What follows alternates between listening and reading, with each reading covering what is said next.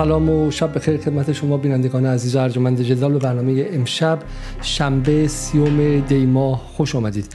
امروز صبح به وقت دمشق حدود ساعت 11 صبح اسرائیل در حمله هوایی موفق شد که چهار نفر از اعضای مقاومت ایران در دمشق و از مستشاران ایرانی مقیم سوریه رو ترور کنه و, به شهادت برسونه و این اتفاق قدم دیگری بود در بالا بردن تنش از سمت اسرائیل و تلاشش برای گسترش جنگ به بقیه نقاط منطقه. همونطور که از من بهتر آگاه هستید در حدود سه هفته گذشتم ابتدا سید رزی موسوی فرمانده ارشد مقاومت ایران در سوریه. پس از اون الاروری فرمانده ارشد و مقام سیاسی و سخنگوی سیاسی مهم جنبش حماس در بیروت و, و پس از اون هم که حالا اتفاق تلخ کرمان رو داشتیم ما و هفته گذشته ایران در اربیل با زدن منزل مجید پیشرو دیزایی که هر روز که میگذره بیشتر از مدارکش درباره ارتباطش با موساد ما آگاه میشیم. سعی کرد که بخشی از این ترورها رو پاسخ بده و هم بازدارندگی خودش رو یک بار دیگه مشخص کنه و همین که به شکلی به اسرائیل پیام مستقیم بده که تا حدی تحمل خواهد کرد. اما همچنان به نظر میاد که استراتژی تهران عدم خیشتنداری صبر و نیفتادن در نقشه اسرائیل.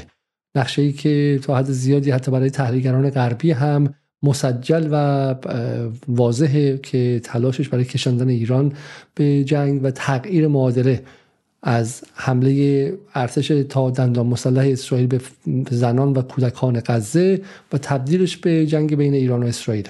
و ایران همچنان سعی می‌کنه که چنین تصویری رو برای اسرائیل مهیا نکنه. ما حالا سعی خواهیم کرد که درباره ترور امروز اسرائیل بیشتر صحبت کنیم. وقتی که اطلاعات بیشتری داشته باشیم همچنان اطلاعات چندانی از این قضیه نداریم. اما سالهای مطرح هستش و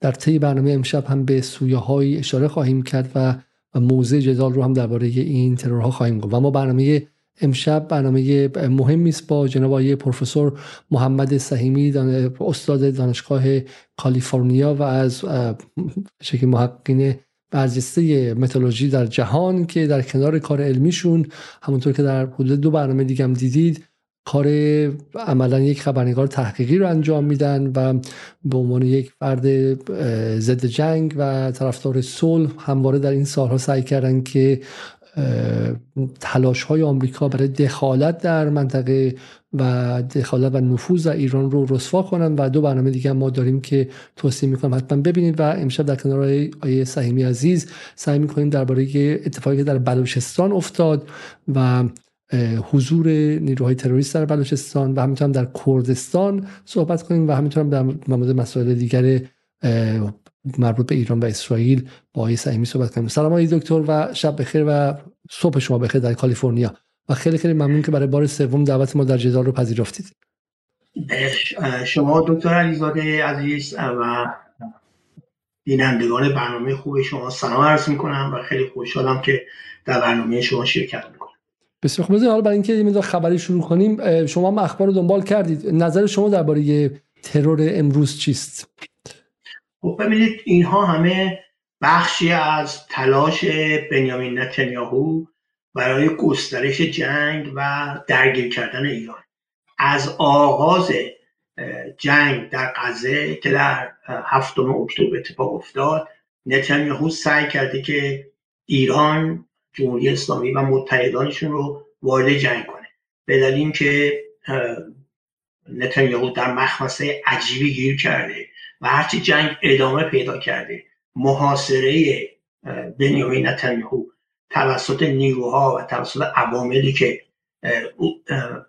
با اون مخالفن تنگتر و تنگتر شده و در نتیجه او تنها راهی که برای خودش می‌بینه اینکه جنگ رو طولانی تر کنه چون در زمان جنگ واضحه که نخست وزیر کشور کنار نمیره. اگه قرار جنگ تموم بشه بلافاصله انتخابات در اسرائیل برگزار خواهد شد و ایشون کنار خواهد بنابراین به سود شخصی ایشونه که جنگ طولانی بشه. تنها راهی هم که جنگ می‌تونه طولانی بشه اینه که حزب الله در لبنان ایران سوریه و تمام همسایه اسرائیل رو درگیر جنگ بکنه. برای این کار از هر حقه و کلکی استفاده کرده. از جمله حمله بیمهابا به سوریه که بارها و بارها این رو انجام داده. ترور رهبران حماس در لبنان.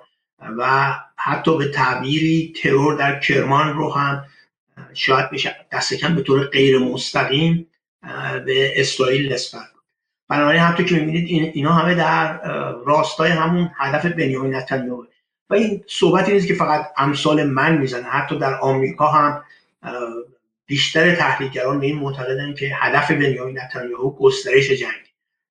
خود من حدود سه پیش مقاله به زبان انگلیسی منتشر کردم. که در اون گفتم که هدف بنیامین نتانیاهو گسترش جنگه ولی ایران راهبرد استراتژیکیش دست کم در این مرحله اینه که وارد این جنگ نشه. دلایل گوناگونی هم داره. مهمترین دلیلش به نظر اینه که اصولا لزومی نداره که ایران درگیر جنگ میشه صرف نظر از هر مسئله دیگه شرایط جنگی برای اسرائیل انقدر سخته که باید اجازه داد که خودش در باطلاقی در قصد ساخته گیر کنه و تمام اون اهدافی که بنیامین نتانیاهو در اول جنگ اعلام کرد به هیچ کدومش هم دسترسی پیدا نکرده. گفته شکست کامل حماس ولی حماس هنوز می جنگه گفته آزادی گروگان ها یا به تعبیر من آزادی اسرای جنگی به جز زن و بچه که اطلاع آزاد شدن اون اسرای جنگی واقعی که نیروهای نظامی اسرائیل هستن اینا هنوز آزاد نشدن. در این حال کشتار در غزه که خیلی ها شروع کردن و بنیامین نتانیاهو رو از جمله رجب طیب اردوغان نخست وزیر ترکیه که بنیامین نتانیاهو رو به مثلا می‌خوام هیتلر تشبیه کرد. کشتار مردم بیگناه غزه که به مرز 25 هزار نفر رسیده فریاد جهانی رو بلند کرد. همه الان می‌دونن که ماهیت این جنگ و ماهیت دولت بنیامین نتانیاهو چیه. از یه طرف دولت آفریقای جنوبی به دیوان بینالمللی دادگستری رفته که به اسرائیل دستور بده آتش بس برقرار کنه. در خود آمریکا مخالفت با جنگ بسیار شدیده. برای اولین بار در تاریخ لایحه‌ای به سنای آمریکا اومد چند روز قبل. مبنی بر اینکه کمکی که آمریکا به اسرائیل میده باید مشروط باشه و, اسرائیل یا شرایط آمریکا رو برای توقف جنگ و راه پیدا کردن برای تشکیل کشور مستقل فلسطینی رو قبول کنه و یا این کمک ها قطع میشه. و این برای اولین بار در تاریخ آمریکا بود که دوازده سناتور آمریکایی به این قطعنامه رأی مثبت دادن. البته این قطعنامه رو که سناتور برنی سندرز آورده بود به رأی برای تصویبش نداشتن به رأی این گذاشتن که آیا اینو در حال حاضر مطرح بکنن یا نکنن. ولی جلوش گرفتن. ولی آنچه که مسلمه دوازده سناتور آمریکایی بهش رأی مثبت دادن که این واقعا بی سابقه است. و خب همونطور می‌بینید جو جهانی هم به شدت علیه اسرائیل برگشته و خب این تروری که امروز در سوریه اتفاق افتاده بخشی از همون تلاش های نتانیاهو برای ادامه جنگ و بنابراین برای نجات خودش از مخمسه که در اون گیر افتاده حالا ما بهش می‌رسیم اتفاقا بحث می‌خوام از شما بپرسم در آمریکا و از چطوره و واقعا این تفاوت چقدر مهمه؟ و تصویری که می‌بینیم تصویر تظاهرات امشب در تلاویو و این تظاهراتی که همین الان مثلا ساعتی پیش تازه شروع شده و هزاران اسرائیلی خواستار انحلال دولت نتانیاهو شدن و با برپایی تظاهرات گسترده در تل خواستار انحلال فوری نتانیاهو شدن و همچنین خواستار اقدام جدی برای آزادی اسرای اسرائیلی شدن. به ویژه بعد از ویدیویی که دیشب جهاد اسلامی منتشر کرد و درش سه اسیر جنگی اسرائیلی یا به قول خودشون گروگان در اونجا بودن و اینها در بمباران اسرائیل کشته شدن و جهاد در این ویدیو اعلام کرد که اگر واقعا دولت اسرائیل به بمباران ما مردم غزه ادامه بده خب این هم در کنار ما هستن و اسرائیلی های بیشتری کشته میشن و این در فضای تل‌آویو مثل بمبی منفجر شد و, و واقعا فضا رو ملتهب کرد یک بار دیگه. همینطور هم به گزارش الجزیره اختلاف شدید نتانیاهو و گالانت در اداره جنگ احتمال کودتای نظامی در دولت اسرائیل رو افزایش داده و گالانت وزیر امور استراتژیک رو تهدید کرده که با استفاده از نیروهای گولانی کنترل کابینه جنگ رو به دست می‌گیره. وبسایت ابری والا نیز افشا کرده که وزیر دفاع می‌خواست به زور وارد دفتر نتانیاهو شه و چیزی نمونده بود که بین او و نخست وزیر درگیری فیزیکی رخ بده. برای همین حالا شما یه مقدار شاید مثلا با بخش برنامه ما در جدال آشنا نباشین ولی خب همزمان بخشی از طرف مخاطبان ما کسانی هستن که بالاخره دل در گروه مقاومت دارن و اونها الان این مدار مستاصل ناراحت و عصبانی هستن از اینکه چرا ایران داره تا این حد صبر استراتژیک به خرج میده و معتقدن که این بازدارندگی ایران رو تضعیف می‌کنه و معتقدن که این باعث شده که اسرائیل جریدتر بشه و غیره. شما فقط 4 دهه 5 دهه اشتباه می‌کنم. فقط 6 سال سنتون رو بالاتر نگم من. ولی فقط 5 یا 6 تا هست که سیاست رو دنبال می‌کنید. با سیاست آمریکا هم آشنا هستید و بالاخره اسرائیل شناس قهاری هم هستید. و نه نه حزب اللهی هستید نه در داخل به شکلی طرفدار نظام جمهوری اسلامی. شما فکر می‌کنید که این اشتباه ایران داره انجام میده و واقعا این صبر استراتژیک از توی جمهوری اسلامی و از سمت محور مقاومت اشتباهه یا اینکه نه کار درستی انجام میده؟ به نظر من کار بسیار درستی. در برنامه قبلی هم که با شما صحبت کردم همین موضوع مطرح شد. اون موقع هم عرض کردم که صبر استراتژیک در رابطه با جنگ اسرائیل و فلسطینیا کار درستیه و به سود مصالح ملی ایران. دلیلی نداره ما خودمون رو وارد جنگی بکنیم که در حال حاضر برای اسرائیل خوب در جریان نیست. این جنگ برای اسرائیل نتایجش خوب نبوده. هر روزی هم که از جنگ در غزه میگذره نتایجش برای اسرائیل بدتر و بدتر شده. اسرائیل اعتبار خودش رو در سطح جهانی به کلی از دست داده. حتی در کشورهای اروپایی و آمریکا که اسرائیل طرفداران خیلی زیادی داره جامعه جوامع اروپایی و آمریکایی به شدت علیه اسرائیل چرخیدن و تظاهرات بسیار بزرگی به عنوان مثال در همین لس آنجلس که من هستم برگزار شده. و حس حمایت از فلسطینیا و آرزوهاشون برای تشکیل دولت مستقل فلسطینی بسیار بسیار قوی هست. خب در چنین شرایطی وقتی که اسرائیل خودشون در یک باطلاق در غزه گیر انداختن و به هیچ کدوم از اهداف تاکتیکی یا استراتژیک خودشون نرسیدن دلیل نداره که ما بخوایم یک مثلا شریان حیاتی به بنیامین نتانیاهو بدیم و وارد جنگ بشیم. این چیزی که بنیامین نتانیاهو می‌خواد نتانیاهو می‌خواد که ایران وارد جنگ بشه. چون فکر می‌کنه که اگه ایران وارد جنگ بشه مستقیما آمریکا مجبور به هواداری از اسرائیل وارد جنگ بشه و بنابراین همه چی به طور کلی همه چی عوض میشه. در حال حاضر هیچ دلیل نداره که ما وارد این جنگ بشیم. درست تو از از نظر شما تحلیلگری هستین و می‌خوام نگاه شما بدونم. نه خب ولی مثل آچمزه یعنی کاملا درست میگید شما. من خودم هم فکر می‌کنم تو این برنامه همون حالا من به عنوان مجری هر دو سمت رو میگم. یه موقعی این سمت رو بلندتر میگم اون سمت رو بلندتر میگم مخاطبم گیج میشن که بالاخره خود من چی میگم. ولی از یک سمت من انگلیس رو که نگاه می‌کنم خب من 23 سال اینجام شما 50 سال آمریکا هستین ما هیچ وقت فضا رو اینقدر منتقد اسرائیل ندیده بودیم. یعنی اصلا دیگه دیگه غرب هم یه حد و حسابی داره و و بالاخره میگم بایدن داره انتخابات رو شکست می‌خوره درش و دیگه اوضاعشون خرابه. این که 104 یا 105 روزه که دولت اتمی اسرائیل با آخرین F35 ها داره بچه 6 ماهه یه سال دو ساله می‌کشه من نمیگم قرار اون دولت آمریکا مثلا دلش سوخته ولی احساس می‌کنه پی آرش دیگه از بین داره میره داره منهدم میشه درسته؟ این کاملا با شما هستش. این کاملا با شما. و, و الان ورود ایران یک گیفت یک جایزه یک کادو به اسرائیل. این من به شما معتقدم چون از فردا میرن در میرن که احمدی نژاد چی گفته بود و اون چی گفته بود و فلان امام جمعه رو چی گفته و میگن ای مردم بیایید که می‌خوان هولوکاست را بندازن و یه حکومت قوی با اون شهرهای موشکی بعد دیگه از ایران تصویر قوی نشون میدن. چون موقع به نفعشونه دیگه. هر روز از ایران تصویر تو سریخور بدبخت بدون آب و آشامیدنی نشون میدن. اون موقع دیگه میان میگن آقا یک قدرت جهانی می‌خواد به ما حمله کنه. حالا اتحادیه اروپا بیا. سر کیسه رو خش شل کن. انگلیس پاشو بیا آمریکا پاشو بیا. اینو قبول دارم. اما همزمان هم خب سید موسوی آدم مهمی بود. و امروز هم معاون اطلاعات آقای قانی ترور شده و جانشینش یعنی داره اسرائیل داره از این فرصت استفاده می‌کنه و نیروهای مهمی رو داره می‌زنه. یعنی با یه تیر دو تا نشونه. بله هم می‌خواد ایران تحریک کنه به مقابله همین که داره به شکل افرادی رو می‌زنه که نیرو قدس رو و توان مقاومت در منطقه رو داره زیاد تضعیف می‌کنه. برای همین ایران اگه کلا جواب نده هم اوضاعش اوضاع خوبی نخواهد بود. قبول دارید؟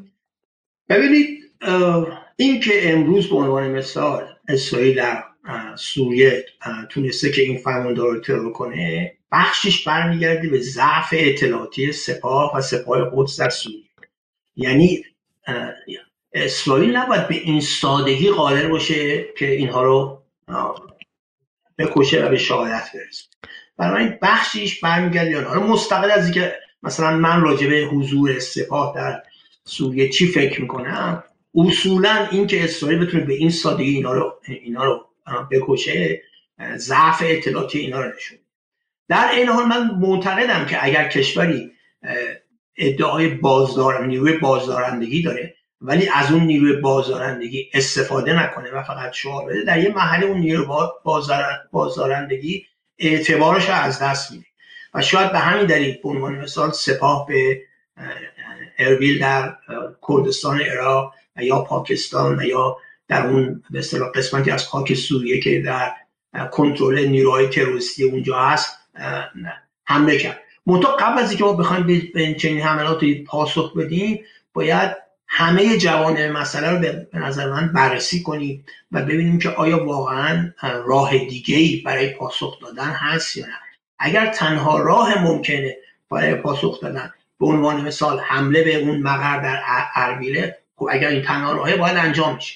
ولی اگر تنها راه نیست باید تمام جوانب رو بررسی کنیم. چون این گونه حملات هم خودتونم گفتید عواقب دارن. اینطور نیست که ما امروز بزنیم فردا تموم بشه.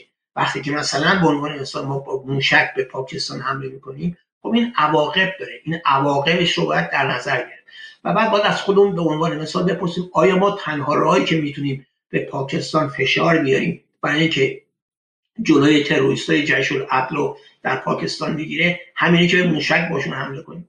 البته جمهوری اسلامی پاکستان به عنوان مثال بارها و بارها اختار داده که یا باید جلوی اینا رو بگیرید یا ما خودمون حمله می‌کنیم.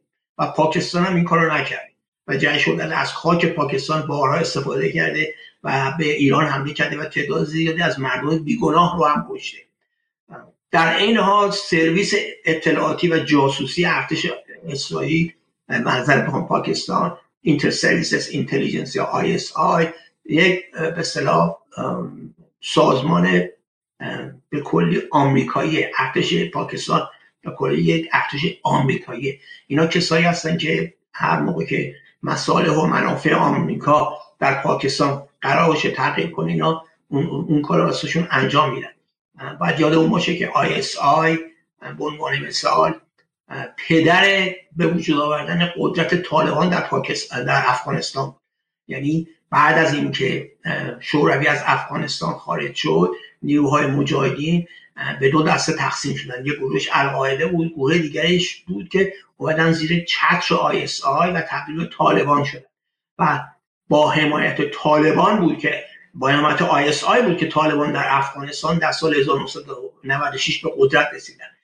آمریکا هم در اون نقش مهمی داشت. به همون موقعی که طالبان کابل پایتخت افغانستان در 1996 گرفتن. سخنگوی وزارت خارجه آمریکا در برنامه روزانه خودش گفت ما این تحول رو مثبت ارزیابی می‌کنیم. یعنی آمریکایی‌ها خوشحال بودن که طالبان اومدن و قدرت رو در پاکستان به دست گرفت منتها وقتی که حمله 11 سپتامبر 2001 اتفاق افتاد بوش معاون وزیر خارجه خودش ریچارد آرمیتیج رو به پاکستان فرستاد و به ISI گفتش که یا جلوی طالبان رو می‌گیرید یا ما پاکستان رو به بمباران برمیگردونیم به Stone Age دوران دوران سنگ یعنی قبل از تمدن یعنی می‌خوام بگم که ارتش پاکستان و ISI چنین ارتشی هستن. بنابراین در رابطه با اینا باید محتاط بود چون ارتش پاکستان ارتش خیلی مجهزیه. هم از لحاظ تسلیحاتی خیلی مجهزه هم از لحاظ سلاح هسته‌ای دست کم صد سلاح هسته‌ای داریم. ما در رابطه با پاکستان اهرم های اقتصادی داریم که می‌تونیم ازش استفاده کنیم و پاکستان رو مجبور کنیم که جلوی تروریست های جیش العدل رو بگیره چه اهرم اقتصادی داریم؟ اولا که بیشتر سوخت پاکستان از ایران میاد. یه مقدارش به طور رسمی از ایران میاد یه مقدارش به طور قاچاق از ایران دوره برای پاکستان هیچ کشوری نیست که تولید کننده گاز یا نفت باشه. اینا مجبورن از ایران بگیرن. ثانیا ما با پاکستان توافق کرده بودیم که خط لوله صلح برای انتقال گاز ایران اول به پاکستان و بعد به هند و چین بفرستیم. ایران قسمت خودش رو تا مرز پاکستان انجام داد. ولی پاکستانی ها به دلیل فشار آمریکا از انجام این کار سر باز ایران تهدید کرده که پاکستان رو به سازمان تجارت جهانی و دادگاه بین‌المللی به اصطلاح می‌بره برای این کار. و اگه این کار رو بکنه پاکستان حتما محکوم میشه و دست کم باید 18 میلیارد دلار به ایران خسارت بده.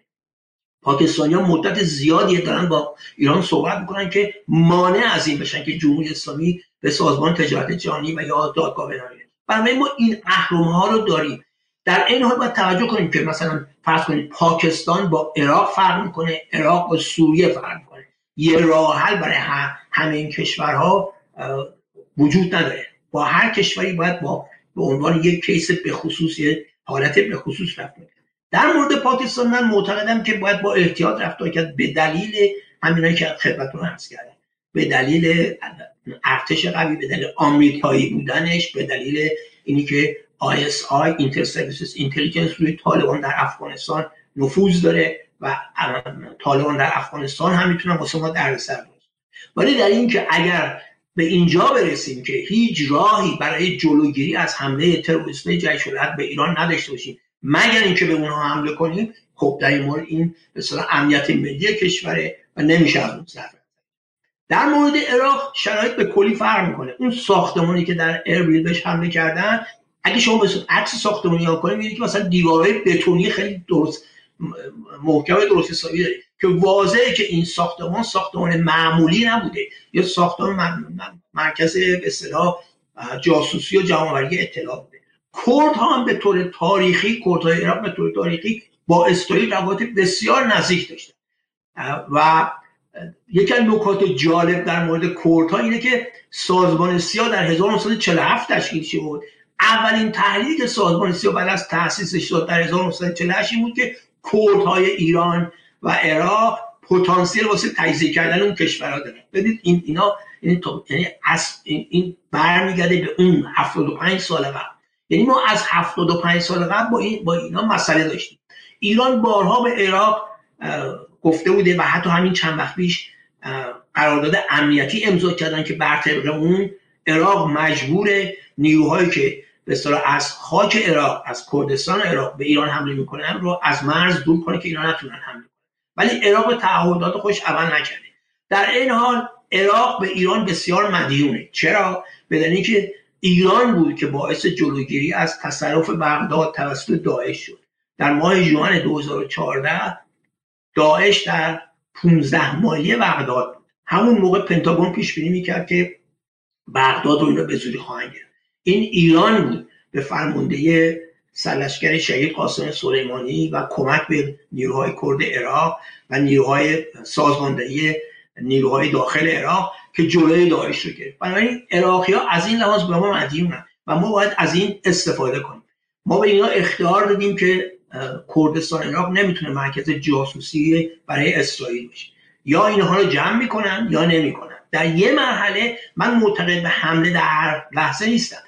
من ولی در این حال این فرمایش شما رو قبول دارم که اگر ما دائما در مورد بازدارندگی صحبت کنیم ولی از این نیروی بازدارندگی حتی وقتی که تنها چاره ما این هست استفاده کنیم اعتبار خودمون رو از دست کنیم بنابراین در یه مرحله این کار باید انجام میشه حالا اینکه آیا این حملاتی که هفته قبل شده بود اونجا بود یعنی ما به اونجا واقعا رسیده بودیم یه موضوعی که میشه راجبش صحبت در مورد سوریه اصلا شرایط به کلی فرق می‌کنه چون سوریه با جمهوری اسلامی متحده و و سوریه تنها کشوری بود که از ایران در طول جنگ ایران عراق حمایت کرد. در این حال ایران و سوریه قرارداد توافق دفاعی دو طرف دارن که در سال 2006 امضا کردن که بر طبق اون بود که جمهوری اسلامی تصمیم گرفت که نیرو به سوریه بفرسته و به متحد خودش کمک بخشی از خاک سوریه هم که می‌دونیم که بخشی از خاک سوریه رو نیروهای تروریستی اشغال کردن. با حمایت ترکیه 900 سرباز آمریکایی هم اونجا هستن. نیروهای کرد کرد توسط آمریکا مسلح شدن اونجا هستن. نفت سوریه هم استخراج می‌کنن و برای خودشون میفروشن. و بنابراین این که ما به یک پایگاه تروریستی در سوریه هم بکنیم با توجه به که دولت سوریه متحد ماست و با توجه به که دولت سوریه به این هیچ اعتراضی که نخواهد کرد احتمالا ممنونم خواهد شد. این باز می‌تونه کار درستی باشه و همونطور که عرض کردم این با عراق فرق می‌کنه عراق هم با پاکستان فرق می‌کنه. سه مورد به بسیار مختلف هستن. هم ما یه راه حل برای هر سه کشور داشته بسیار خوب. حالا حالا قبل ادامه دادن اولا از مخاطبان می‌خوام که صمیمانه می‌خوام که برنامه رو حتما لایک کنن همینطورم اگر می‌تونید لطفا کامنت بذارید که من از آقای دکتر بپرسم به ویژه مسائلی که حالا مربوط به بحث امشب هستش. قبل از ادامه دادن من می‌خوام اولا که اشاره کنم چون ما می‌خوام وارد مقالات خود آقای دکتر شیم در انگلیسی که درباره تحقیقاتی که ایشون انجام دادن درباره ارتباط جیش العدل با موساد و بالا باشه که بود جندالله و غیره ببینیم آینه واقعی یا مثلا ادعاهای جمهوری اسلامی و از این نظر به نظر خیلی مهمه برنامه امشب آقای دکتر چون این آقای دکتر فردی نیست که مثلا از داخل نظام و سپاه و تسنیم و فارس فردی که بیرون با اطلاعات objective و عینی که از سمت خود رسانه های غربی تایید شده و روزنامه نگاران غربی تایید شده صحبت می‌کنن و از این نظر به شکلی حرفشون قابل انکار نیستش. اما قبل از اون من اشاره می‌خوام بکنم به مقاله‌ای که امروز سی دی تصنیم منتشر کرد درباره پیشرو دزئی یا دزایی تاجر یا همکار راهبردی موساد و صحبت کردم چون الان یک کاری که اسرائیل داره می‌کنه و همینطور هم به شکلی طرفداران اسرائیل در فضای فارسی می‌کنه اینه که دزایی هیچ ربطی به اسرائیل نداشته. زدن زن بچه مردم رو کشتن و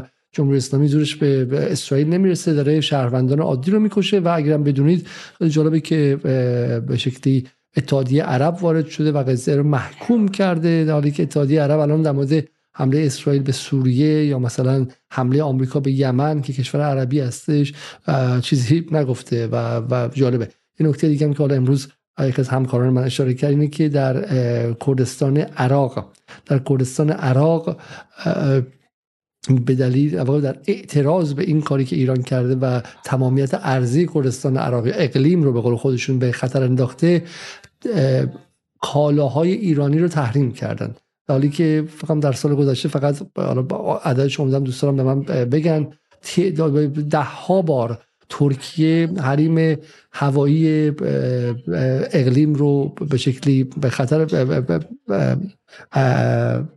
بهش تجاوز کرد و کالاهای ترکی اونجا برای خودشون جولان میدن و اقلیم و مردمش هیچ وقت در مورد مثلا ترکیه چنین کاری نکردن که 24 ساعت اونجا مانور میده و, و این خیلی عجیبه.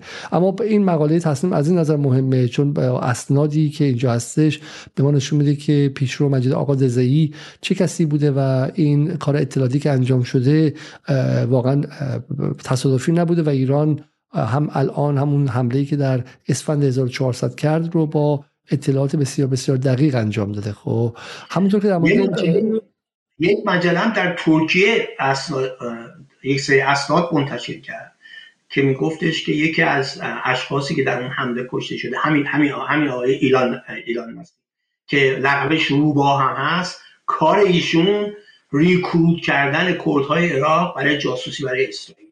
این رو یه مجله ترکیه این رو فاش کرد. بنابراین در این که موساد در اونجا دستگاه جاسوسی داره. در اینکه کردهای عراق با موساد اسرائیل کار می‌کنه و در اینکه از کردستان عراق واسه حمله به ایران استفاده میشه هیچ شکی نیست. حسین یزدان پناه که رهبر اون گروه زندگی آزاد یا پژاک هست از پایگاه سابق آمریکا در نزدیک مرز ایران که برای مقابله با داعش ساخته شده بود استفاده می‌کنه و با توپ و خنباره خنپاره به داخل ایران حمله می‌کنه که چند ماه این حرکت ادامه داشت و حتی رسانه های آمریکا در این مورد گزارش خیلی مفصلی نوشتن. همه اینا به در واقع به تحریک آمریکایی‌ها و اسرائیل. در, این مورد هیچ شکی نیست. یه نفر لزومی نداره طرفدار جمهوری اسلامی باشه تا اینا ببینه. اینا چیزایی که خود رسانه های غربی میگن. رسانه غربی هم که همه طرفدار اسرائیل و طرفدار مداخله در خاورمیانه ایناست. وقتی که اینها چنین چیزایی میگن بنابراین واضحه که اینها درسته و واضحه که از اونجا دارن استفاده می‌کنن بر علیه کشور حالا ما برنامه امشب ما همینه. اینکه می‌خوام ببینیم که تا چه حدی این حرف ها این حرفایی که زده میشه من همین الان یک چیزم برای من فرستادن که از از خانم نصرآبادی فرستاد از به شکلی از منابع از منابع عراقی و پاسپورت سه نفر از کسانی که در حمله اربیل کشته شدن هستش که حالا تو همین عکس ها می‌بینیم. چون امروز ادعا شد که فقط دزایی نبوده سه نفر از اعضای موساد هم در اونجا کشته شدن. و این به شکلی یک عملیات حساب شده بوده در لحظه ای که اینها جلسه داشتن بودن و حالا این تصویری که دارن میدن این شریبر اسرائیل یک نفرشونه و نفر بعدی هن آوی خب، و نفر بعدی اینو رسانه های عراقی امروز منتشر ادیکا باراک. این سه نفر جز کسانی بودن که اعلام شد که در اونجا کشته شدن و همینطور امروز یکی از به شکلی های معروف عراقی گفتش که احمد عبدالصاده خبرنگار عراقی در توییتر گفتش که ضربه‌ای که برای شام بسیار دردناک بود گفته یک منابع آگاه. این حمله سوم منجر به کشتن سه نفر از 15 عضو موساد شد که با تاجر با تاجر پیش تاجر پیشرو جلسه داشتن. این سه نفر همین آری یانوفسکی رومان کوهن الیخا و گیدون یجلی زانیلمان بودن خب؟ و مامور دیگه اسرائیل به نام زاکهاف هم زخمی شد که تصاویر زیر هم بیانگر دیدار او با سیروان بارزانی برادرزاده مسئول بارزانی است. حال در صورت به نظر میاد که میگم حالا واقع ارتباط کردستان عراق و اقلیم با صهیونیستان رو ما در برنامه دیگه هم توضیح دادیم تا یه حدی در مورد رابطه خود مصطفی بارزانی و میل داگان و غیره صحبت کردیم. اما شاید کافی نباشه و بگن که حالا اینا حرفای جمهوری اسلامیه. ما امشب می‌خوام با این صحبت کنیم دکتر و منابع و اسناد شما رو بدونیم که آیا پجاک هیچ ارتباطی به موساد داره این حرفای حسین شرط مداری آیا اقلیم کردستان رفتی به موساد و سیایی داره یا اینا حرفای حسین شرط مداری و تصنیم و کیهانه؟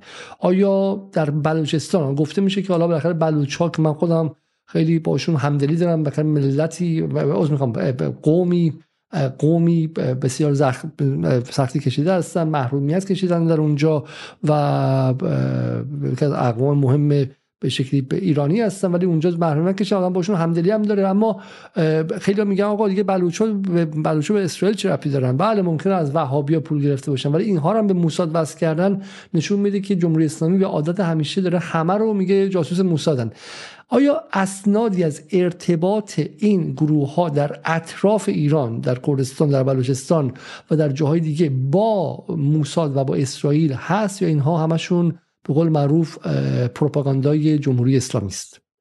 نه خیر اینا پروپاگاندای جمهوری اسلامی نیست. ممکنه جمهوری اسلامی در یه مورد بیاد به عنوان مثال اقراق کنه. ولی آنچه که مسلمه بین سازمان سیاه موساد و تروریست های بلوچ در گذشته ارتباط بسیار محکمی برقرار بود. در مقاله که من در انگلیسی که شما تصویرش نشون منتشر کردم به این اسناد استناد کرد در سال 2007 دیک که اون موقع معاون آقای بوش بود به پاکستان رفت. و مطبوعات پاکستان گزارش دادن که یکی از مهمترین موضوعهایی که مورد بحث دو طرف قرار گرفت موضوع همین تروریست های جندلا در پاکستان و استفاده آمریکا از اونها برای حمله به ایران همون موقع یکی از رسانه های آمریکایی اطلاع داد که معموران موساد خودشون رو به عنوان معموران CIA به جندالله معرفی کردن تا اونها رو به استخدام کنن یا ریکروت کنن تا در عملیاتی که اونها دوست دارن برای علیه ایران اجرا بشه شرکت کنن. بعد آقای سیمور هرش یکی از مهمترین روزنامه‌نگاران آمریکا در عرض شاید 60 70 سال گذشته هم در یک مصاحبه و هم در یک مقاله در مجله نیویورکر گزارش داد که سازمان سیاه علاوه بر اینکه به سازمان مجاهدین کمک میده. حتی اون موقعی که سازمان مجاهدین ظاهرا در لیست تروریستی وزارت خارجه بود بلکه به گروه تروریستی کرد پژاک هم کمک می‌کنه.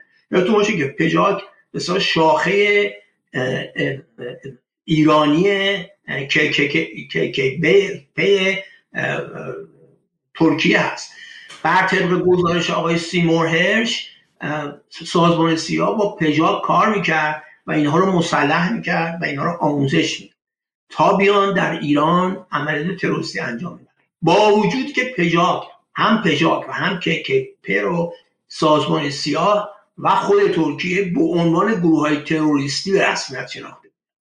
همون موقع من با آقای سیمور هرش در پاییز اون سال, سال 2008 در سنت مونیکا ملاقات کردم. من یه دوستی داشتم که آقای سیمور هرش ایشون من گفته که آقای سیمور هرش مقاله های شما رو خونده و گفته که مقاله های این آقای سعیمی خیلی مستنده من دوست دارم با ایشون ملاقات کنم. من با آقای سیمور هرش موقع ملاقات کردم. ما دو سه ساعت ما با هم صحبت کردیم. و آقای سیمورش موقع من گفتن که این اخباری که اینها می‌گیرن اخباری است که منابع اینها در وزارت خارجه و وزارت دفاع آمریکا به ایشون میدن. من از ایشون گفتم چرا اینا این اخبار شما میدن؟ گفتش که در حقیقت من تبدیل شدم به صدای افرادی که در وزارت خارجه و پنتاگون هستن و نمی‌خوان با ایران وارد جنگ بشن. و همین دلیل اینها این اخبار رو به بیرون درس می‌کنن که ما منتشر کنیم تا روشنگری بشه همه آگاه بشن و به اصطلاح افکار عمومی بر علیهش تحریک بشه. وقتی که عبدالمالک ریگی عبدالمالک ریگی با عربستان روابط خیلی نزدیک ایدولوژی عبدالمالک ریگی هم که رهبر جندلا بود همون ایدولوژی سلفیسم عربستان. کمک های مالی عربستان در عبدالمالک ریگی هم هیچ جای بحث نداره اسنادش هست در همون مقاله هم ذکر شده.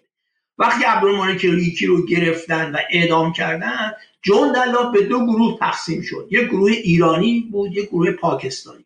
گروهی که به بر علیه پاکستانه هیچ از خاک ایران بر علیه پاکستان استفاده نکرده. یعنی هیچگاه پاکستان ادعا نکرده که اینها از خاک ایران به درون پاکستان حمله کردن.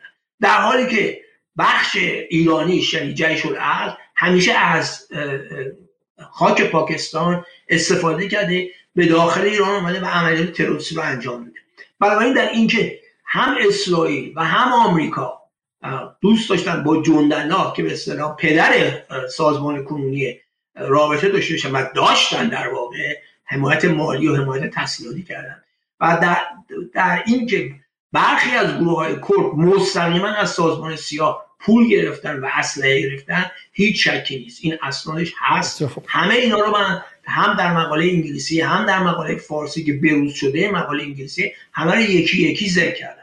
به طور تاریخی هم که ما اصولا می‌دونیم که ملا مصطفی بارزانی با اسرائیل از زمان تشکیل تاسیس اسرائیل در رابطه بوده و اسرائیل یکی از مهمترین حامیان کردستان عراق و تشکیل کشور کردستان در کردستان عراق بوده. در این مورد هم هیچ شکی نیست. بهش می‌رسیم. بزنیم بزنیم بزنیم دونه دونه بریم که مخاطبم چیز شه. بتونه همراه شه. اولا که این مقاله شما در PBS مهمترین. PBS معادل بی بی سی برای آمریکا درسته؟ در واقع Public Broadcasting Service آمریکاست و رسانه ملی آمریکاست. بله و اون Frontline ببینید میگه PBS Frontline. Frontline یک سازمانیه که گزارش های مستند درست می‌کنه مثلا راجع به ایران راجع به خاورمیانه و اینا. و این به اصطلاح وبسایت وبسایت خیلی مهمی بود در هنوز هم از بسیار مهمه. و این, و این مقاله که شما در سال 2009 اکتبر 2009 23 اکتبر یعنی اول آبان سال 88 نوشتید خب؟ و در اونجا درباره رابطه جندالله و CIA گفتید خب؟ و موساد هم اشاره کردید درست؟ همونجا؟ بله بله, بله. بسیار خوب. بس آقا من اشاره کردم که با موساد ارتباط داشته بسیار خوب. حالا مقاله خیلی خیلی مفصل و کار شده ایه. پس از همون موقع در خود آمریکا ما می‌دونیم و حالا بحث سیمورهش هم که مطرح شد سیمورهش بالاخره گمانم جز معدود آدم هایی که در تاریخ خبرنگاری آمریکا دو بار تا به حال پولیتسر گرفته. درسته؟ برای همین احتمالا احتمالا مهمترین خبرنگار به شکلی تحقیقی غرب و انگلیسی زبان محسوب میشه. و اینم که حالا که میلای در جنگ ویتنام رو که رفته بودن چندین دهکده رو سربازای آمریکایی به طور کلی زن و بچه و کودک و پیرمرد و پیرمرد همه رو قتل عام کرده بودن. آقای سیمور هرش بود که افشا کرد که بعد به خاطر جایزه پلیس این یکی از کارهایی بوده کرد. ولی حالا بخوام خیلی تحقیق حرف بزنیم. در مورد عبدالمالک ریگی و جندالله با سیایی و موساد ما رابطه مستند داریم. ولی در مورد شاخه بعدش که جیش العدل باشه اما آیا در مورد اون مستند داریم یا حدس و گمانه؟ در حال حاضر اون طوری که در مورد جندالله وجود داشت ما چنین چیزی رو نداریم. ولی در اینکه جندالله در واقع در اینکه جیش العدل از جندالله منشعب شد و در نتیجه اون روابط کاری که اونها داشتن احتمالا اینها هم دارن کمتر تردیدی وجود داره. شاید ما نتونیم مثل جندلات در حال حاضر پیدا کنیم. اگرچه در خیلی جاها من دیدم راجع به این موضوع صحبت میشه. ولی من سند معتبری که بتونم بهش اتکا کنم رو تا بار پیدا نکردم. ولی اگر کسی به من بیاد بگه که آقا این سنده و این رابطه به اصطلاح جیش با موساد یا سیای است تعجب نخواهم کرد. ولی در این حال توجه کنید چون در اول برنامه راجع صحبت کردیم. جیش العقل از پاکستان استفاده می‌کنه که به ایران حمله کنه غیر ممکنه که اینتر سرویسز اینتلیجنس پاکستان نتونه اینها رو کنترل کنه. Inter-Service Intelligence پاکستان یه سازمان جاسوسی بسیار بی‌رحم و سازمان آمریکایی هم. هم که عرض کردم که و کسانی دیگه طالبان رو واسه ما خلق کردن. بنابراین اگر بین جیش العدل و Inter-Services Intelligence رابطه وجود داشته باشه که من از من ممکنه خب از طریق اونها روابط غیر مستقیم و بقیه برقرار میشه. می‌دونید چند سال روابط ارتش پاکستان با دولت آمریکا اونقدر نزدیکه که وقتی بیل کلینتون رئیس جمهور آمریکا بود بیل کلینتون می‌خواست که به بعضی از مواضع گروه های گروه هایی که آمریکایی اسمش تروریست گذاشتن و در مرز افغانستان و پاکستان بودن با موشک حمله کنه کاری که کردن این بود که رئیس ستاد مشترک نیروهای مسلح آمریکا رو فرستادن پاکستان. این رئیس ستاد مشترک نیروهای مسلح آمریکا با اصطلاح طرف مقابلش رئیس ستاد مشترک نیروهای پاکستان با هم ملاقات کردن. در لحظه ای که حمله موشکی رو به اون نیروهای تروریست کردن به رئیس ستاد مشترک نیروهای آمریکا به طرف مقابلش گفتش که یک دقیقه پیش ما چنین حمله ای رو انجام دادیم. یعنی روابط اینا در اون حد نزدیکه.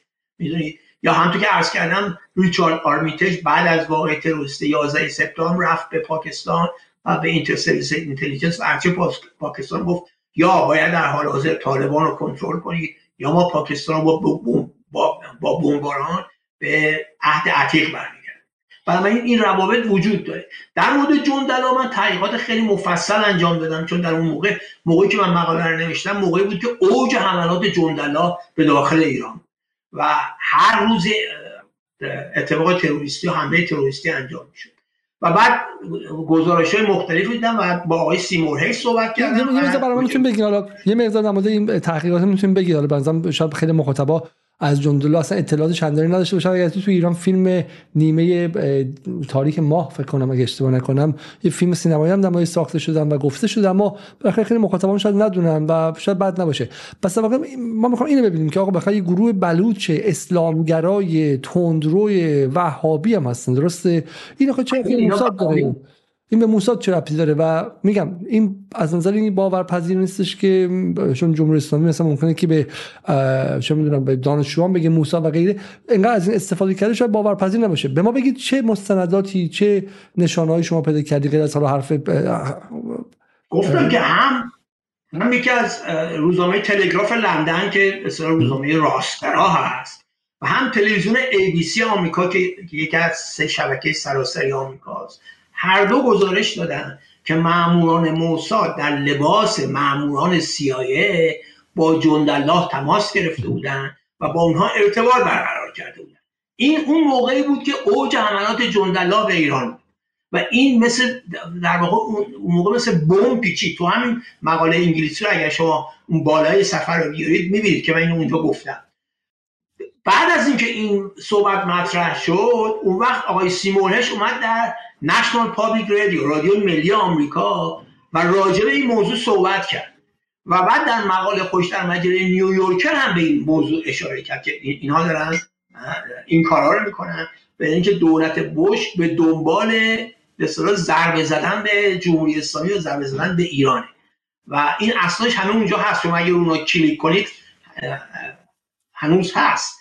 وقتی که مثلا فرض کنید یه بله نگاه کنید هم ABC News report دقیقا هم که شما نشون دادید. ببینید تلویزیون ABC گذاشته قبل از اونم تلگراف بالا اون دو تا پاراگراف بالا اون شما دارید می‌بینید.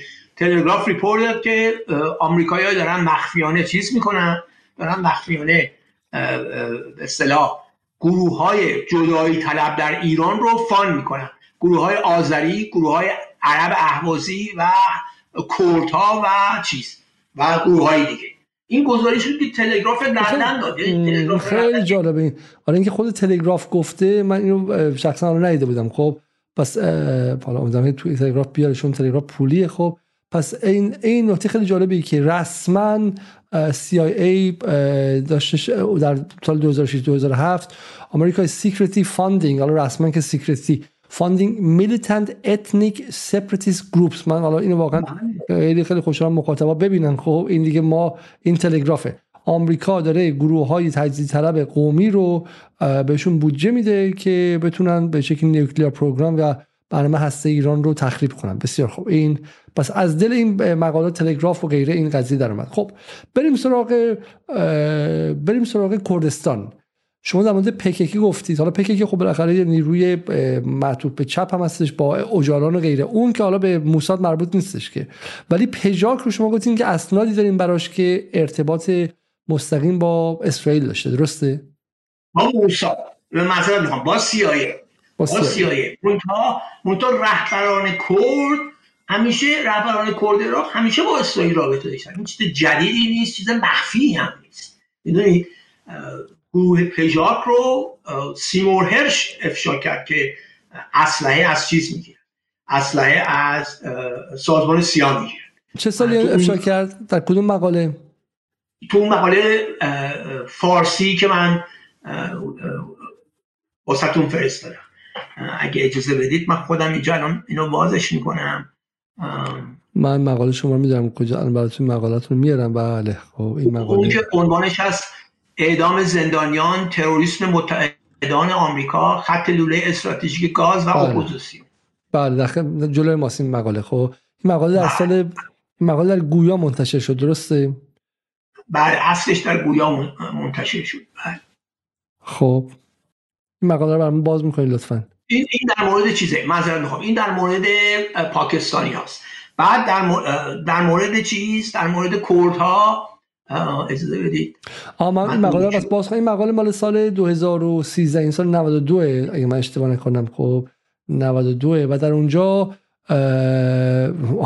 حمله تروریستی گروه جیش در سراوان که منجر به کشته شدن تعداد زیادی از مرزبانان ایران شد. به دنبال اعدام زندانیان گروه های مختلف بلوچی به تلافی حمله تروریستی عکس‌العمل بسیار در بین ایرانیان به خصوص بین اپوزیسیون در تبعید برانگیخت. خب و غیره. و حالا اپوزیسیون گفته بود که جمهوری اسلامی دنبال اعدام و دنبال کشتن و آدم ها رو واقعا بدون دلیل این کار انجام میده و شما خودتون مثلا مخالف اعدام هستین. اما اینایی که ادعای کردن دادستان جمهوری اسلامی دروغ گفته و اعدام شدگان به گروه تروریستی متعلق نبودن.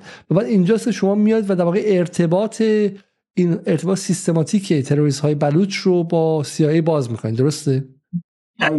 دقیقا. ولی وقتی که به عنوان مثال سفارت آمریکا در تهران در 1979 گرفته شد.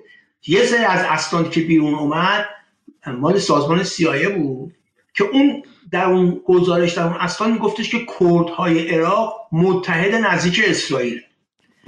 به عنوان مثال میگفتش که در جنگ جوان 1967 که وقت بین عراق و اسرائیل بود اسرائیل میترسید که ارتش عراق از طریق اردن وارد جنگ بشه. و کردهای عراق برای اینکه از این کار جلوگیری کنن شروع کردن یک عملیات گسترده نظامی در شمال عراق انجام دادن واسه که ارتش اسرائیل رو سر... ارتش عراق رو سرگرم شمال عراق بکنن تا وارد جنگ با اسرائیل نشه اینو تو همون مقاله که من حالا یه نکته بعد ویکیلیکس معذرت می‌خوام ویکیلیکس کلی اسناد منتشر کرد در مورد ارتباط رهبران چیز ارتباط رهبران کرد هم با آمریکا و هم و هم اسرائیل. در این حال اگر خاطرتون باشه در 1390 یعنی سال 2011 یه انفجاری در یه پایگاه نظامی در نزدیک تهران اتفاق افتاد که در اون سرلشکر حسن تهرانی مقدم که میگن architect برنامه موشکی ایران بود به شهادت رسید. که همون موقع من راجبش یه مقاله نوشتم. بعد اون وقت گزارش از منابع اسرائیلی اومد که این این کار کار اسرائیل بوده. و اونهایی که این کار رو برای اسرائیل انجام دادن کردهایی بودن که طرفدار اسرائیل تو اون مقاله من اینها رو همه رو با ذکر منبع گفتم. یعنی اگه شما رو اون منبع کلیک کنید اون منابع همه باز میشه. این خیلی خیلی مهمه. حالا این نکته خیلی قشنگم شما اینجا گفتید که چون بخاطر آیه پروفسور سعیمی برای مخاطبان که آشنا نیستن فضایی بالاخره آمریکا زندگی می‌کنن و در واقع جواب اپوزیسیون همش دارن میدن. به اپوزیسیون وابسته. و زندگی بالا هر کم از ما به شکلی زندگیمون سخت اون سختی شما رو هست. چون سالها شما دارین بهشون میگیم و اونا ادعاشون اینه که اصلا اینا همش پرت نه تروریست ایران تهدید کرد نه هیچی و همه اینام ساخته به شکلی دادگاه جمهوری اسلامی و شما یه جمله خیلی جالب اینجا گفتید که من می‌خوام بیارم. میگه چیزی که باعث تعجب نگارنده شده و انگیزه نوشتن این مقاله اعتراض یک طرفه اپوزیسیون در تب... اپوزیسیون در تبعید بود. اکثر قریب به اتفاق اعتراضات به کشتار زندانی بلوچی سنی بود نه به کشته شدن مرزبانان ایران. که اکثریت بزرگ آنها سربازان معمولی بودند که خدمت سربازی خود را انجام می‌دادند. بله و حتما امیدوارم که پس از پایان خدمت به شهر و خانه خود بازگردن. انسان باور نکردنیه. دقیقا. نگاه کنید من من هم که تو مقاله گفتم من مخالف اعدامم. ولی این که شما یه عده تروریست بیان هموطنان ما رو بکشن اونم هموطنان ساده ما. مرزبان و سرباز وظیفه و اینا. و بعد ما میاد دلمون واسه اونایی بسوزه که این کار انجام دادن. این دیگه اصلا یعنی واقعا از اینا به نظر از شرافت انسانی از شرافت یعنی بو نبردن اصلا نمی‌دونن شرافت انسانی یعنی چی؟ شرافت میهنی یعنی چی؟ میهن دوستی یعنی چی؟ چطور ممکنه؟ شما دلتون واسه تروریست ها بسوزه. ولی نه واسه اون مرزبانای ساده سرباز وظیفه که اومدن خدمت کنن از مردم محافظت کنن بعدم برن سر خونه زندگی خودشون. مثلا آیه عبدالکریم لاهیجی بالاخره آدم به شکلی مسن و معتبری در فضای حقوق بشر ایران شما میگه آقا این همه حرفاش در مورد اعدام زندانیان اختصاص میده و یک کلمه اعدام ها رو نقض نمی‌کنه. حالا از این نظر مهم های دکتر سوالی دارم از شما. آیه عبدالکریم اگر الان مثلا کسایی که در شالی ابدو دست داشتن و زندانی شده بودن تروریستایی که در کشتن اون روزنامه نگاران دست داشتن. و حالا می‌خواستن اعدام کنن. آیا لایجی تو فرانسه که زندگی می‌کنه جرأت داشت فقط از حقوق اونا دفاع کنه؟ یا اول باید ترور رو محکوم می‌کرد؟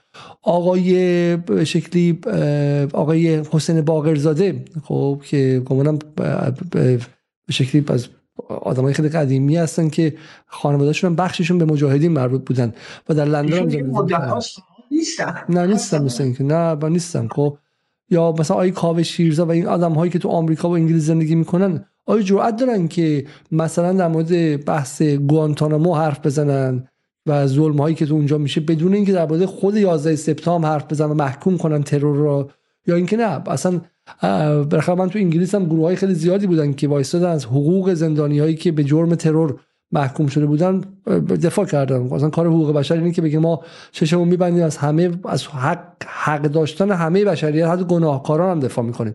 ولی اول باید ترور رو محکوم کنن. الان تو همین دو هفته گذشته شما واکنش های دوروری رو به ترور کرمان دیدید؟ بله هیچ. هیچ هیچ واکنش به اصطلاح میهن دوستانه انسان دوستانه. هرچی آقا جان ترور تروره. چه جیش العدل انجام بده چه اسرائیل انجام بده چه حتی چه می‌دونم اطلاعات سپاه انجام بده. ترور تروره. بنابراین اگر قراره که ترور محکوم کنید باید در مورد همه محکوم کنید به خصوص وقتی که در ایران اتفاق میفته ترور در کرمان توسط اینطور که گفته میشه توسط داعش خراسان که در واقع بخش شرقی داعشه و در افغانستان پایگاه داره انجام شده. خب داعش خراسان در افغانستان افغانستان تحت کنترل طالبانه. واضحه که طالبان اگر بخوان می‌تونن داعش خراسان رو در اونجا کنترل کنن یا اخراج کنن یا دستگیر کنن.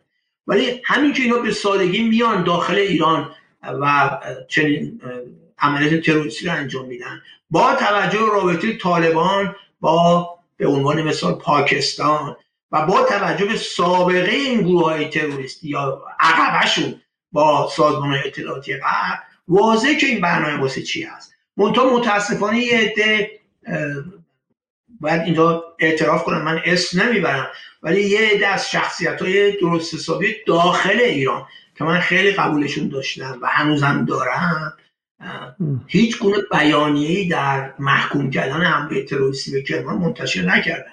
و این واقعا باعث دلسردی افرادی مثل من شد که انتظار داشتیم که اینها این کار رو انجام بدن. من مایل نیستم اسمشون اینجا ببرم چون فکر نمی کنم چون ازش ممکنه استفاده بشه. ولی در اینکه اینا باید محکوم می‌کردن ولی محکوم نکردن به خیلی معیوس کننده است. حالا حالا شما اسم نمی‌برید ولی اتفاقی که میفته آقای دکتر اینه. اینه که فضایی به وجود میاد که درش این ویدیویی که من می‌خوام پخش کنم عادی میشه و من نمی‌دونم شما این ویدیو رو دیدید یا ندیدید ولی یه فکرشو با هم ببینیم. پارتیزان های عزیز به ویژه پارتیزان هایی که در کرمان سر قبل قاسم قتل عامی از مجموعه از مزدوران جمهوری اسلامی به پا کردن و الان فکر می‌کنم پارتیزان ها یکی از بهترین هدف ها رو انتخاب کردن. یعنی شما میفرمایید داعش پارتیزان های شما هستن داعش مسئولیت این اقدام تروریستی رو پذیرفته و حالا شما میفرمایید پارتیزان. اگر داعش با شماست یا شما با داعشید خب بفرمایید پیوندتون مبارک. دارم ببینم کی جرأت داره از این به بعد با این اتوبوس های مجانی سوار شه بیاد تو مراسم های حکومتی شرکت کنه. چون از این صندوق های رأی رژیم صندوق های رأی رژیم همین چند هفته آینده و تمام برنامه های حکومتی رژیم همش تارگت پارتیزان ها خواهد بود. ببینم کی جرأت می‌کنه از حامیان رژیم از این به بعد بره تو این مراسم وایس شما زیاد عجله نکنید به پارتیزاناتون بگین صبر کنن چون که چند هفته آینده نیست. دو ماه دیگه از انتخاباتی که زود نیام. چه معطل میشن هفته؟ و میان تو صف زیاد بالا هستن ما می‌خوام منفجر بشن صف از اینجا خسته میشن منتظر میشن. ببینید آقای دکتر یه ور قضیه حالا فخرآوره که تو آمریکا واقعا نمیشه اینو الان مجازاتش که یه وکیل ایرانی نیستش که یعنی فکر مثلا چم داعش زده توی مثلا لند منچستر اون اون کنسرتی که بود رو مثلا بچه های مردم رو کشت و غیره. بعد مثلا یکی بیاد بگه که اینا پارتیزان بودن. بعد یکی دیگه مثل مهدی خزعلی بخنده مثلا خیلی ریلکس این گفتگو رواداریه. شمایی که تو آمریکا این کارو کنی آویزونت می‌کنه اصلا شوخی نداره. تو آمریکا وایسی از عملیات داعش اینجوری دفاع کنی و یکی دیگه هم وایس اونجا باشه اونجا و محکومت نکنه هم تو رو آویزون می‌کنن همون کسی که اونجا برنامه رو قطع نکرده. شما به عنوان کسی که من یادمه دو بار که تو صدای آمریکا برخلاف اصولتون حرف زده شد من یادم دیگه. شما آقای دکتر از این معروف بودن اون موقع. کندین و اومدین بیرون. درست دو فوش هم صدای آمریکا زدید. و گفتین گروه باباتون خودتون و پلتفرمتون و عطاتون رو به دقاتون میبخشم درسته؟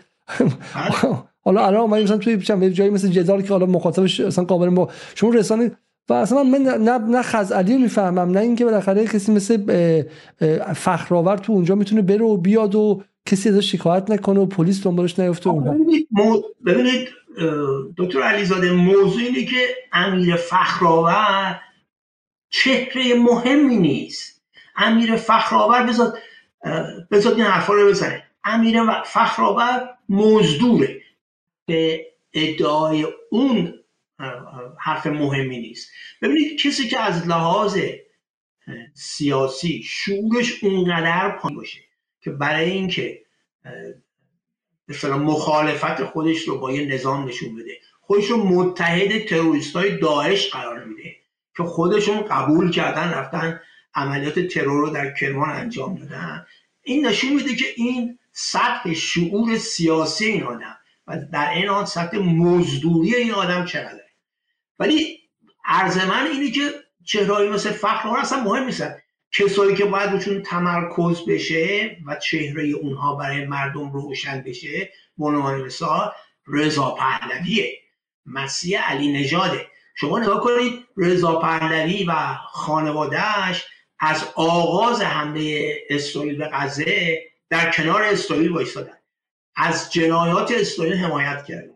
همسر فاشیست رضا پهلوی یعنی یاسمن پهلوی در تظاهرات هواداری از اسرائیل در واشنگتن با پرچم شاهنشاهی و پرچم اسرائیل شرکت کرد. ولی از موقعی که کار کشتار در غزه بالاتر و بالاتر گرفت و تعداد بیشتر و بیشتری کشته شدن اینها در سکوت محض به سر می‌برن. یک بار اینا محکوم نکردن. کار به جایی رسید که مثلا کسی مثل علیرضا نوریزاده صداش در اومده علیرضا نوریزاده هم یکی دو روز با منوچر ساشمچی یا همون منش امیر مناظره کرد و بعدش رسما به ساشمچی گفت شما دائما دارین می‌کشین. شما دائما دارین ویران می‌کنین. صلح قبول ندارید. تشکیل دولت فلسطین قبول ندارید. پس ما داریم به کجا میریم؟ یا شهرام و همایون در تلویزیون خودش با همین منشه امیر صحبت می‌کنه و به منشه امیر میگه که این حرفایی که نتانیاهو می‌زنه حرفها و کارهایی که هیتلر کرده. ببینید شما ولی رضا پهلوی هم چیکاری نمی‌کنه. یعنی رضا پهلوی حاضر نیست که این جنایات رو محکوم کنه. بابا از زاویه انسانیت که شما می‌تونید محکوم کنید یعنی اینی که 25 هزار نفر کشته شدن که تقریبا نصفشون بچه های کوچیک و زن و اینا بودن 70 درصدشون زن و بچه بودن. نصفشون بچه های بچه ها و نوجوان بودن. از نظر انسانی که شما اینو می‌تونی محکوم کنی. ولی اینا حتی اون کارم نمی‌کنن این رو باید افشا کرد. چون رضا پهلوی یه چهره مطرحه. مسیح علی نژاد رو باید افشا کرد. چون مسیح علی نژاد یه چهره مطرحه. عباس فخرآور چهره مطرحی نیست. حالا بخواد بگه هر چی بخواد بگه. یه آدم که به من یه آدم مزدوره. حقوق می‌گیره که این حرفا رو بزنه. خب این از روزی که وارد آمریکا شده همین کارو کرده دیگه. عباس فخرآور شغلی نداشته. کار انواع اقسام ادعا راجع شغلش کرده هیچ موقع شغل نداشته. و در این حال ایشون هم که عرض کردن از لحاظ شعور سیاسی انقدر پایینه که خودش رو در کنار های داعش در کرمان قرار میده. فقط واسه که به چیکار کنه جواب بده حالا مهدی خزعلی در ایران هم چهره مهمی نیست. این یه موقعی با یه سری از صحبت کرد یه مقدار توجه جلب کرد ولی در واقع خودش و خانواده خزعلی و خواهرش و اینا اینا همه در تاجری به من مربوط البته شما ممکنه این نشته باشی ولی اینا وابسته دستگاه هستن. حالا ممکنه یه موقعی ناراضی باشن یه حرفایی رو بزنن. ولی در واقع اینا وابسته دستگاه هستن. کما که خواهر ایشون انسی خزعلی در دولت ابراهیم رئیسی مقام مهم داره. چهره های مهم رو باید افشا کرد. چهره های مهم رو باید نشون برای مردم روشنگری کرد که آقا اینا یه همچین ببخشید جانورانی هستن. اینها رو باید چیز کرد. ولی فرمایش شما در مورد اینکه عادی سازی می‌کنن کاملا درسته. ولی اگر شما جلوی چهرهای مطرح بایسید و اونها رو افشا, افشا کنید اون عادی سازی هم به خودی خود انجام جلوی عادی سازی به خودی خود انجام شده. یعنی عرض من در رابطه با ویدیو که گوشتید این بود. متوجه نه نه متوجه هستم. خب متوجه هستم. ولی دارم میگم که اگه همین الان بالاخره شما یه شما بالاخره ساینتیست و دانشمند هستین از نظر علمی. این لایه بندی ها مهمه. اینکه تو خیابون هم مثل آدمای معمولی بیان مثلا چند شوخی کنن و مثلا بگن آقا اصلا گروه بابایی عضو می‌خوام فلسطینی ها و غیره. خب مثلا نه مسئله حقوقی داره نه با فلان. ولی همون منتشر میشه قپ میشکنه برای جای دیگه میاد و بعد دو سال بعد در فضای عمومی هم بالاخره شما می‌بینید که قپ ایران و اسرائیل شکسته کار می‌رسه به توییت مثلا چه حالا من دوستان دوستان بتونن برای من پیدا کنن توییت جناب آیه زیبا کلام. خب در مورد در مورد این بحث ترور که حالا مثل اینکه دیشب تو این برنامه ازش خیلی خوشحالم که آقای علیزاده که شما اسم آقای زیبا کلام رو مطرح کردید. چون آقای زیبا کلام در نهایت وقاحت و بدون هیچ گونه شرم انسانی میاد در تلویزیون صدا و سیما صحبت می‌کنه و میگه اصلا ملتی به نام فلسطین وجود نداره. جنگ هم که اتفاق افتاده طرفدار فلسطینی هاست. و اینها رو در صدا و سیما میگه. و من تعجب می‌کنم که ایشون چرا به چه دلیل قادره بیاد و در صدا و سیمای حرفا رو بزن مصطفی تایزاده که در زندانه چی گفته که در زندانه؟ دکتر سعید مدنی که در زندانه چی گفته که در زندانه؟ دکتر علی رضا رجایی نازنین که الان در پاریس زندگی می‌کنه و فعالیتی نداره در زندان بود سرطان صورت پدر ایشون در بود ایشون چی گفته بودن که به زندان رفتن؟ اینها یعنی زیبا کلام با این آزادی که در تلویزیون صدا و سیما داره و این حرفا رو مطرح می‌کنه که به نظر من نهایت وقاحته باید توضیح ده که چرا ایشون می‌تونه این حرف رو بزنه. ایشون یه بار وقتی ازش پرسیده, پرسیده شد گفتش که بعضی از مصاحبه ها و حرفایی که من می‌زنم در هماهنگی با وزارت اطلاعاته. اگه هنوز این درسته ایشون باید به توضیح بده. به چه دلیل؟ ایشون هم خودش رو آزادی خواه و اصلاح طلب و اینا نشون میده. هم کاری که می‌کنه در هماهنگی با وزارت اطلاعاته. به چه دلیل ایشون این آزادی رو داره که در صدا و سیما اینطور وقیحانه راجع مردم فلسطین صحبت کنه. واقعا صحبتایی که ایشون در مورد فلسطین و جنگ فلسطین و اینا کرده واقعا وقیحانه است. واقعا از نظر شرافت انسانی واقعا بیشرفیه. من این دوست ندارم کلمات تند کار بدم ولی واقعا وقتی من اینا رو تماشا کردم واقعا عصبانی و اینکه بعد توی به شکلی رسانه رسمی هم میره شما فکر می‌کنین که این دیگه قابل قبول نیستش درسته؟ و همزمان هم بره توی رسانه رسمی. بسیار خوب. یعنی من می‌خوام ببینم به چه دلیل ایشون می‌تونه بره و اون حرفا در اونجا بزنه. خب صدا و سیما که در کنترل نمی‌دونم فلان گروه چپ یا فلان گروه نمی‌دونم ملیگرا یا فلان گروه اصلاح طلب که نیستش که. صدا و سیما در انحصار حاکمیت اونم بخش افراطی حاکمیت. حالا اون بخش افراطی حاکمیت یه طرف میگه ما باید در جنگ اسرائیل و غزه دخالت کنیم. یه طرف یه آدمی مثل زیبا کلامو میاره و این حرفا رو می‌زنه. چرا؟ به چه دلیل؟ این چه پروژه‌ایه؟ این چه هدفی اینجا دنبال؟ حالا پروژه خاصی شاید نباشه. می‌خوام مثلا چند به شکلی اون طرفی هم بیان و حالا طرفدارم داره دیگه و بالاخره در فضای اجتماعی طرفدار داره و بالا تو همین مصاحبه آخرش هم مصاحبه با سردار علایی مناظره با سردار علایی داشت که اونجا وایساد و باز دوباره مثلا از خانواده هاشمی رفسنجانی دفاع کرد و بالاخره زیبا کلام صدای رسمی خانواده جناب آقای مرحوم هاشمی رفسنجانی به عنوان یکی از متنفذترین افرادی که شما حالا فکر می‌کنید که تموم شد رفته هاشمی رفسنجانی. ولی آقای دکتر گروه وابسته با هاشمی رفسنجانی و کارگزاران سازندگی معدن دارن. یکی از معدناشون فقط گلگوهره که سالی مثلا 10 15 میلیارد دلار خب و یکی از صاحبای ایرانن. من جمهوری اسلامی هم کاری ندارم. صاحبان ایران هستن خانواده رفسنجانی. و آیزی با کلام یکی از به شکلی صداهای این خانواده است. یکی از طرفداران و و غیر است. حالا خانواده ممکنه که خود خانم فایزه هاشمی مثلا سوار ماشین آخرین مدل یا هلیکوپتر نباشه اما آن قومی که به آقای هاشمی رفسنجانی وابسته بود و اون کارگزاران از نیروی امنیتیش گرفته تا ها تو سپاه کمتر و یه موقع در داخل خود سپاه تا صاحب کل اتاق بازرگانی و هم تو کانادا هم تو لندن هم تو واشنگتن هم تو لس آنجلس شما بالاخره ریشه دارن و ما می‌دونیم که بالاخره جمهوری اسلامی اگرچه در مسئله نظامی و به شکل سیاسی تا حدی مستقل اما از نظر اقتصادی بخشی از این نظام اقتصادی جهانیه و ریشه هاش اونور قدرت اقتصادیش هست و همین الان بالاخره اینها نخوان ممکنه که ایران مثلا از نظر اقتصادی توش قحطی هم بشه. و همین به نظر میاد که نظام در کلیتش می‌خواد که کارگزاران و این بخش از به شکلی این نیروهای سیاسی برگردن به انتخابات و آوردن زیبا کلام تو حد زیادی به نظر من چیز یه جوری یه جوری گرا برای اینه. ولی مثلا این توییت زیبا کلام در کرمان بود دیگه که میگه کشته شدن ده ها انسان بیگناه در مراسم سالگرد شهید سلیمانی رو به خانواده آنها و مردم کرمان تسلیت عرض می‌کنم. این اقدام توسط هر که قدرت کشور و گروهی که صورت گرفته باشد محکوم حتی با این فرض که آنها ممکن است طرفدار جمهوری اسلامی هم بوده باشند. حتی اگر طرفدار جمهوری اسلامی هم بوده باشند نباید اعدامشون کنید نباید ترورشون کنید. باور نکرده ما اصلا سطوحی داریم. ایشون استاد دانشگاه بودن زمانی.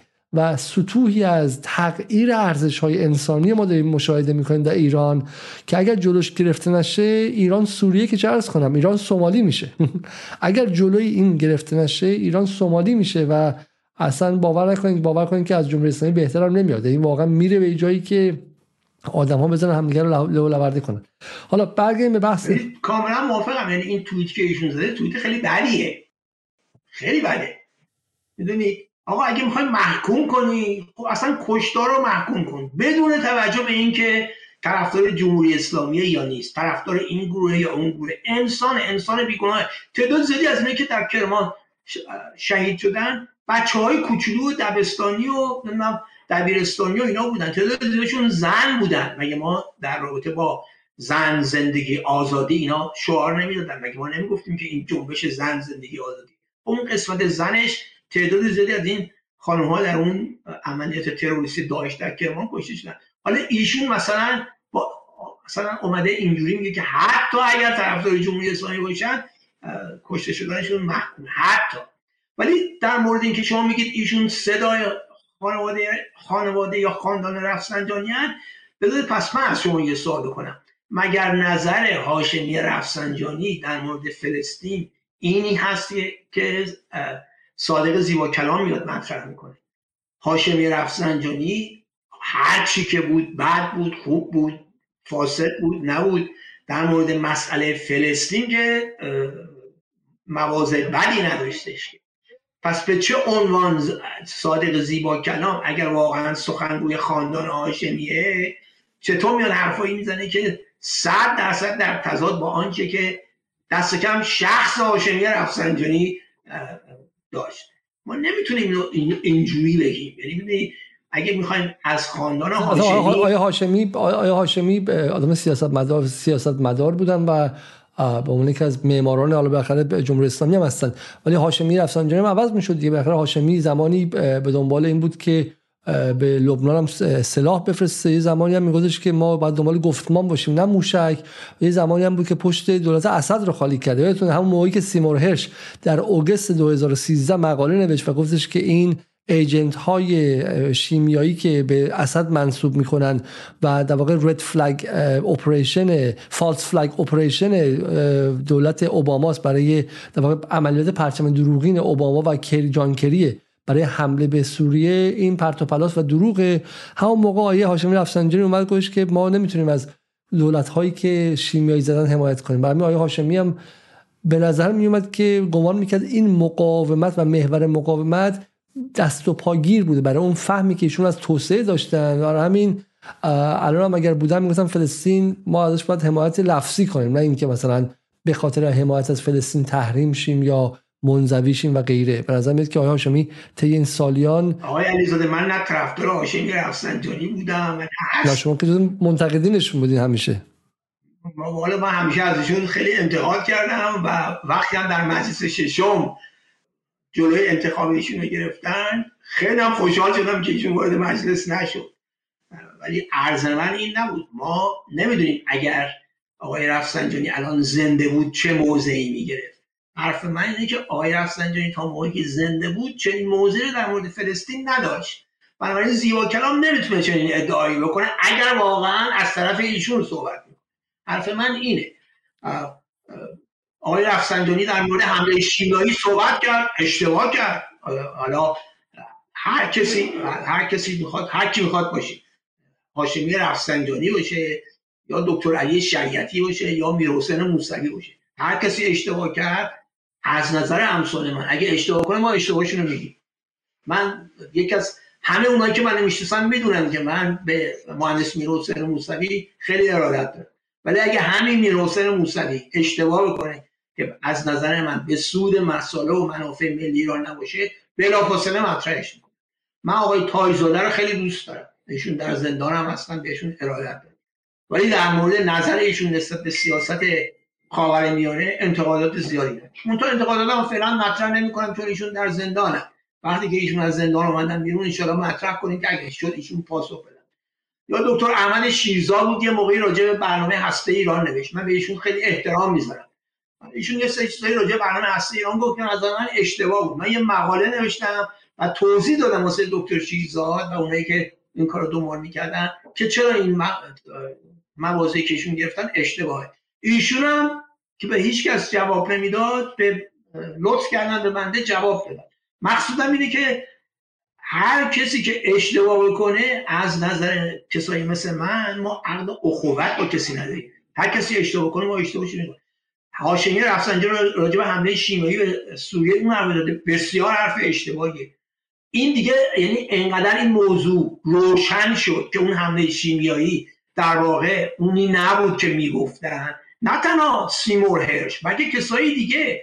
کنوانسیون سلاح های شیمیایی راجع به موضوع موضع گرفت و رئیس کنوانسیون سلاح شیمیایی رو با فشار آمریکا برکنار کردن. چون کنوانسیون سلاح شیمیایی من موضع گرفت و با این چیزی که اینا میگن درست نیست. یعنی این دیگه چیز خیلی واضحیه. حالا رفسنجانی یا نمی‌دونسته یا از قصد به قول شما دست و پاگیر بوده واسش یه همچه حرفی رو خب حالا شما فرمودین من واقعا نمی‌خوام وارد این بحث شم ولی خب جذاب این بحث ها بالاخره شما جزو کسانی هستین که با همزمان با به شکلی با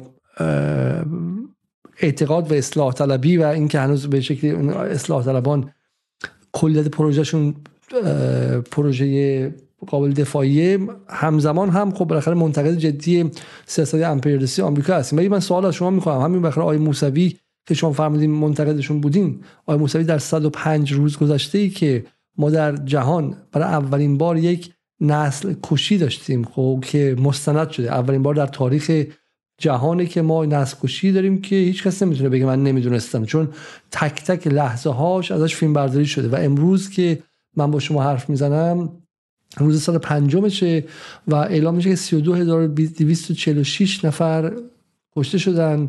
62634 نفر مجروح شدن مجروحیتی که می‌دونید به انگلیسی میگن میم شدن. یعنی دستشون قطع شده پاشون قطع شده و غیره من در صفحه فیسبوک هم منتشر کردم. خود همین آمار. خب خیلی عالی. و در این 105 روز آقای موسوی هیچی نگفتن. خانم رهنورد هیچی نگفتن در مورد در مورد فلسطین.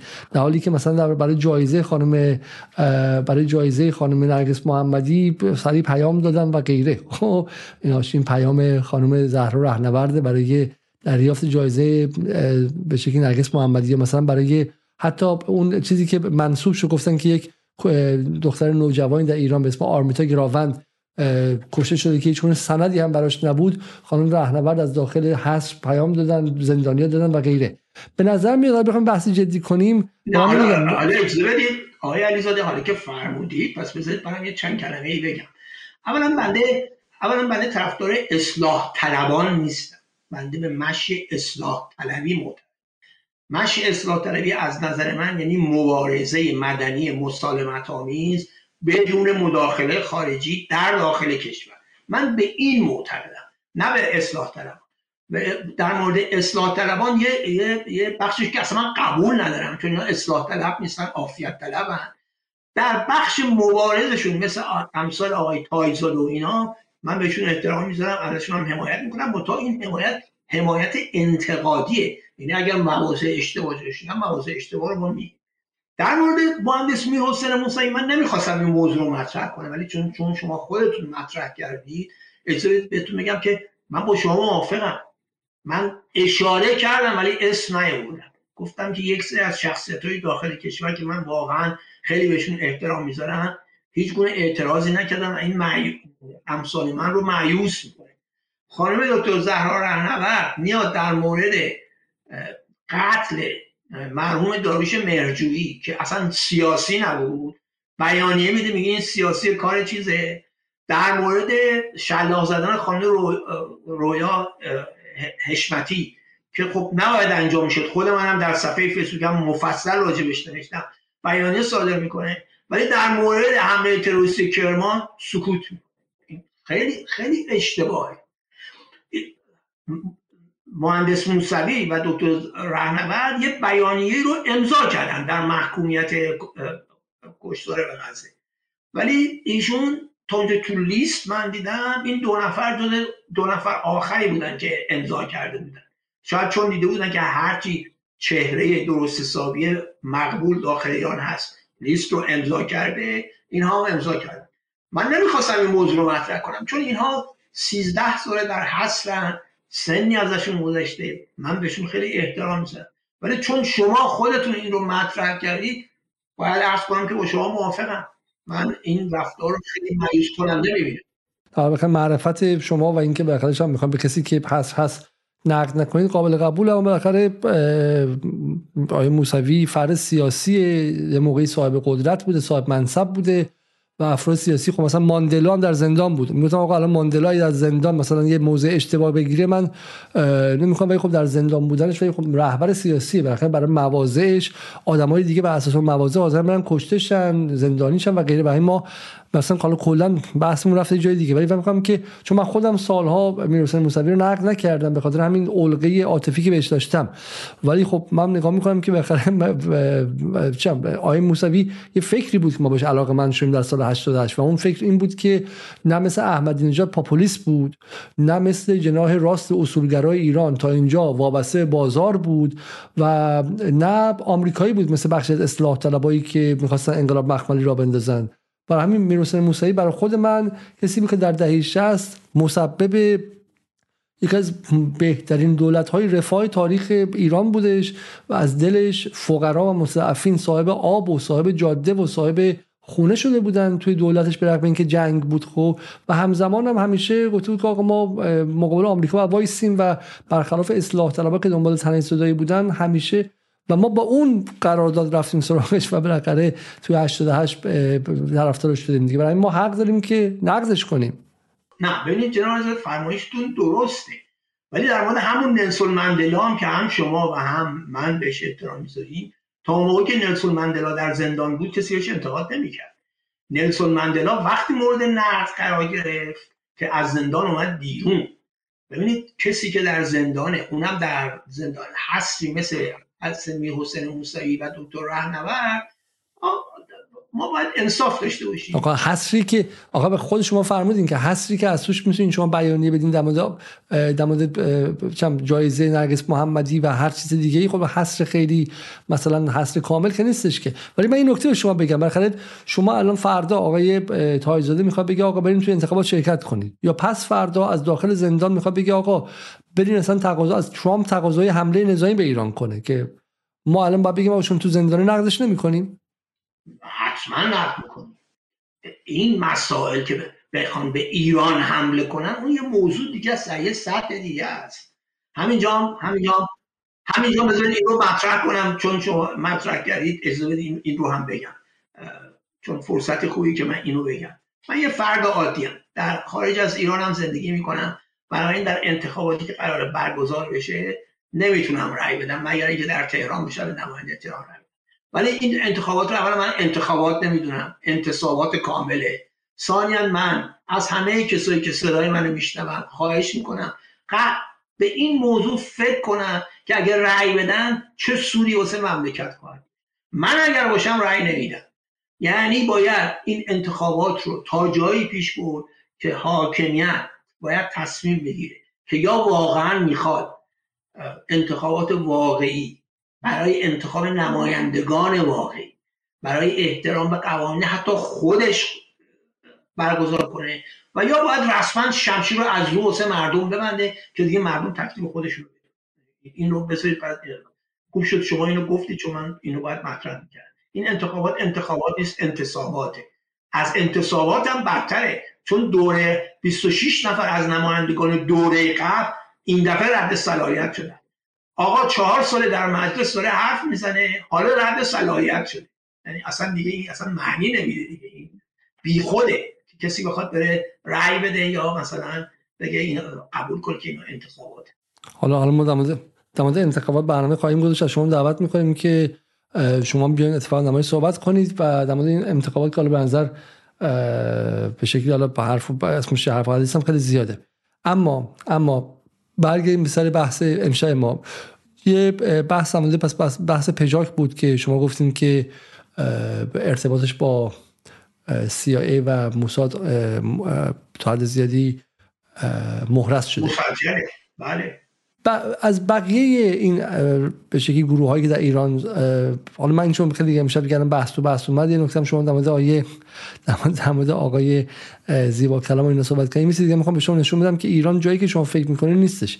تو ایران اتفاقایی میفته برای مثال من نمی‌دونم شما در مورد آقای خلجی گمانم نوشتیم قبلا ولی خود من نزدیک 6 سال برای خلجی نوشتم و مقاله نوشتم و فعالیت رسانه‌ای کردم که آقای خلجی رو به عنوان یکی از نمایندگان منافع اسرائیل در ایران رسوا کنم و بارها نوشتم. و بعد الان در داخل ایران میره مناظره می‌کنه مصاحبه می‌کنه و به عنوان روشن فکر بهش تریبون میدن پلتفرم بهش میدن و این ترسناک. یعنی اصلا یعنی کسایی که من شما تو آمریکا باشون خطکشی قاطع داریم رو تو ایران به اسم رواداری و به اسم گفتگوی آزاد و آزاد اندیشی اینا رو بهشون تریبون میدن و آزادسازیشون و به چه عادی سازیشون می‌کنن. آقای خلجی کارمند Washington Institute of Near East Policy و گمانم اونجا هم صاحب یک چری بودن. یک واقع پولشون روی خانواده خیلی خیلی معروف آیپک و صهیونیستی می‌داد خب.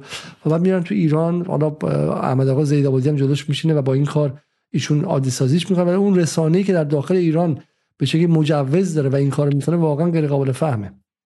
من اینو قبول دارم. یعنی خلجی من خودم در مورد خلجی نوشتم. هم مقاله نوشتم هم در صفحه فیسبوک هم دائما ازش رابطهش نوشتم. اولین کسی که در مورد ازدواجش با مرجان شخور اسلامی آل آقا نوشت که خانم کلو رو برشته بود در رفته بود خود من بودم. و که به خاطر اون مورد تهدید یه از نزدیکان ایشون قرار گرفتم. من اینو قبول دارم. من نمی‌دونم که دکتر احمد زیدآبادی چرا حاضره با مهدی خلجی بشینه و مناظره کنه. درسته مناظره کردن خوبه بحث کردن خوبه تبادل افکار خوبه ولی نه با هر کسی. مهدی خلجی نشون داده که مثلا نگرانیش هدفش آمالش ایدئالش اینا ایران نیست. مهدی خلجی از موقعی که وارد آمریکا شده در واشنگتن اینستیتوت کار کرده. همه هم می‌دونیم که واشنگتن اینستیتوت یعنی اونایی که دست در آمریکا زندگی می‌کنن با سیاست آشنا می‌دونن که Washington Institute بازوی به اصطلاح تحقیقاتی ایپک یعنی اینا در واقع با برای ایپک کار می‌کنه ایشون از لحظه که وارد آمریکا شده واسه ایپک کار خب چنین شخصی واضحه که از کجا میاد دیگه؟ حالا اینکه این آدم چقدر دروغ گفته و چقدر دروغ هنوز میگه حالا اونا بمونه. وقتی که عنوان وقتی به عنوان مثال بذار اجازه اینو ذکر کنم چون مهمه. وقتی به عنوان مثال برجام در ماه جولای سال 2015 نزدیک به امضا بود همین خلجی با دو نفر دیگه از Washington Institute یه مقاله مفصل در نیویورک تایمز منتشر کردن. و گفتن که جمهوری اسلامی یا ایران به دنبال احیای امپراتوری دوران هخامنشیه و اینا می‌خوان بمب اتمی بسازن و اینا می‌خوان تسلط بر خاورمیانه داشته باشن. خلاصه کلی ایران حراسی کردن کلی ایران ستیزی کردن کلی از این کارا کردن که که به جلوی این موضوع رو بگیرن. این همون موقعی بود که جناح راست فاشیستی آمریکا بر علیه بر علیه این توافق موضع گرفته بود و اینا اون مقاله در اون رابطه منتشر کرد. که اینو من در یه مقاله به نقد کشیدم پاسخ بعد دقیقا همین ایران give up on its بله. بله. این همون مقاله است. صداتون نمیاد آقای علیزاده. اشاره شما به این مقاله است. خب ولی من این رو باید درستش کنم و بله بله من مقاله رو آره اشاره شما به این مقاله است که ما همون موقع در موردش مفصل کار کردیم و مقایسه ایران بود با آلمان نازی. و حالا بحث اینه دیگه بحث اینه که آره بحث اینه که اگه شما نگاه کنید اینجا این Association of the United States Army بعد معرفی می‌کنه که خلجی مهدی چم Libitzky Family Fellow. Libitzky Family که از خانواده بسیار بسیار معروف صهیونیستی که توی ساخت و ساز در گمانم غرب آمریکا هستن. و پولشون رو برای آیپک خرج می‌کنن. خب و ایشون تازه از اونجا پول می‌گیره و حامی مالیشون اینه. شما میدین تو آمریکا اگه الان Russia Today که بستن که ولی Russia Today می‌خواست کار کنه و پایینش مینوشتش که این از طرف روسیه fund از طرف روسیه و دولت روسیه fund میشه. هم پرس که کار بستن همه چیز شده وبسایتش ولی همه جا تو توییتر می‌نویسن این ماله اونه. ما میگیم آقا شما می‌خواین اینا رو بردارین بیارین ایران زیرش بنویسین. مهدی خلجی کارمند لابی اسرائیل نه اینکه همینجوری آدما رو بردارین بیارین روشن فکر. خب ای کسی فر ای... اینو کاملا قبول دارم. این این باید با شفافیت کامل باشه. البته این این چیزی که شما راجع به این خانواده گفتی که ایشون fellow ه این در مؤسسات تحقیقاتی آمریکا کاملا چیز عادیه. چون اینها پولی که میدن پول رو به اینا نمیدن. یعنی به مهدی خلجی نمیدن. پول رو به انستیتوی واشنگتن میدن. منتها انستیتوی واشنگتن کاری که می‌کنه اینه که یک fellowship به اسم اون خانواده که این پول رو دادن تاسیس می‌کنه و هر مثلا پنج سال یه بار هر ده سال یه بار حقوق کسی رو که از نظر خودشون مثلا رتبه بالاتر داره از اون پول میدن و اسمشو می‌ذارن مثلا فلان فامیلی فلان. یعنی لزوما به این معنی نیستش که مهدی خرجی با اون خانواده در ارتباطه. فقط معنیش اینه که اون خانواده این پول رو به انستیتوت داده انستیتوت هم موقعیشون از اون میده. حالا اینکه آیا اون خانواده موقعی که اون پول رو دادن حتما یه شرطشون اون بوده که حقوق مهدی خلجی از اونجا بیاد و من نمی‌دونم و بعیدم می‌دونم اینطور باشه. من فقط اینو محض روشنگری میگم.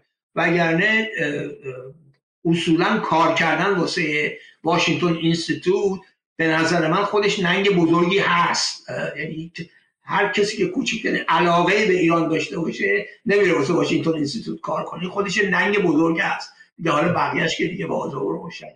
من من یه دارم که منظرم شاید جالب باشه و اونم این که و اونم این که مخاطبان بخوان سوالی از شما بکنم مستقیم می‌تونن شما بپرسم با کلمه سوال بنویسم و من اونو میرم بالا و حال شما تو تلفنتون وردارید یه نکته دیگه من می‌خوام به آقای دکتر اینجا نشون بدم. فقط برای اینکه نشون بدم که ما در چه وضعیتی هستیم و میگم خیلی از چیزهای بدیهی و اولیه‌ای که شما بهش فکر کنید رو ما واقعا در فضای فارسی نداریم. برای مثال یک تروری انجام شده خب بالاخره ترور دیگه.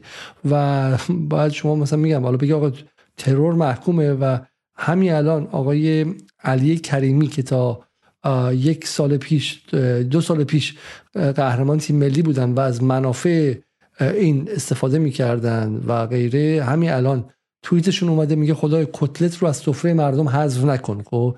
کتلت جدید کتلت پزون. و اشارهش به اینه که اینا جنازهشون غیر قابل تفکیکه. چون وقتی شما به حاج قاسم سلیمانی می‌گفتن این اصطلاح کثیف رو می‌گفتن چون این فرد طوری کشته شده بود که جنازش برای حتی بازماندگانش قابل تفکیک نبود. و این این صد این صد ترسناکه اینکه این سطح از نفرت که شما علیه دشمن تمتا حالا این کسی که داشته اونجا میجنگیده که برای امنیت تو میجنگیده. دشمن علی کریمی آقای علیزاده علی کریمی یک انسان فرصت طلب بیشرف ضد میهنه. ایشون کسی بود که 6 ماه قبل از که از ایران خارج بشه خودش نامزد ریاست فدراسیون فوتبال کرد. یعنی ایشون در این حد یک فرصت طلبه ایشون کسی که امور مالی خودش رو به نام خواهرش انجام داد که حالا خواهرش با 770 میلیارد تومن قرضی که علی کریمی واسش درست کرد. یعنی پولا رو باید می‌داد و نداد همه پولش از ایران خارج کرد رفت کانادا. حالا خواهره با دو تا بچه در کجاست؟ در در زندانه. علی کریمی یک کسی که دیپلم دبیرستان هم نداره. یک همه اونایی که علی کریمی می‌شناسن یا می‌دونن که این آدم یه آدم لات بی سر و پاست. یه آدم فرصت طلبه من فقط برای کسایی مثل خودم تاسف می‌خورم که موقعی ایشون قهرمان فوتبال بودن ما ایشون رو ستایش می‌کردیم و دوست داشتیم. ولی علی کریمی یک به تمام معنا از نظر سیاسی انسان بیشرفه. من از نظر سیاسی میگم. من از نظر سیاسی ایشون یک انسان بیشرفه.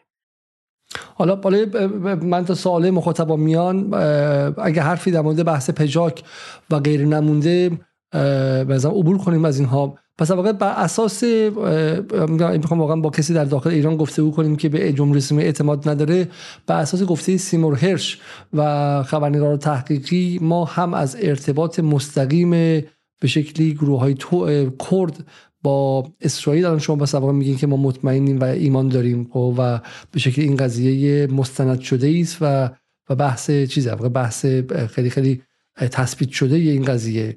و هم درباره به شکلی بحث گروه های بلوچ خب و اونها هم ارتباطشون با چیز مهرز یا مقاله که شما نوشتید به اسم از می‌خوام از اولش بتونم بیارم.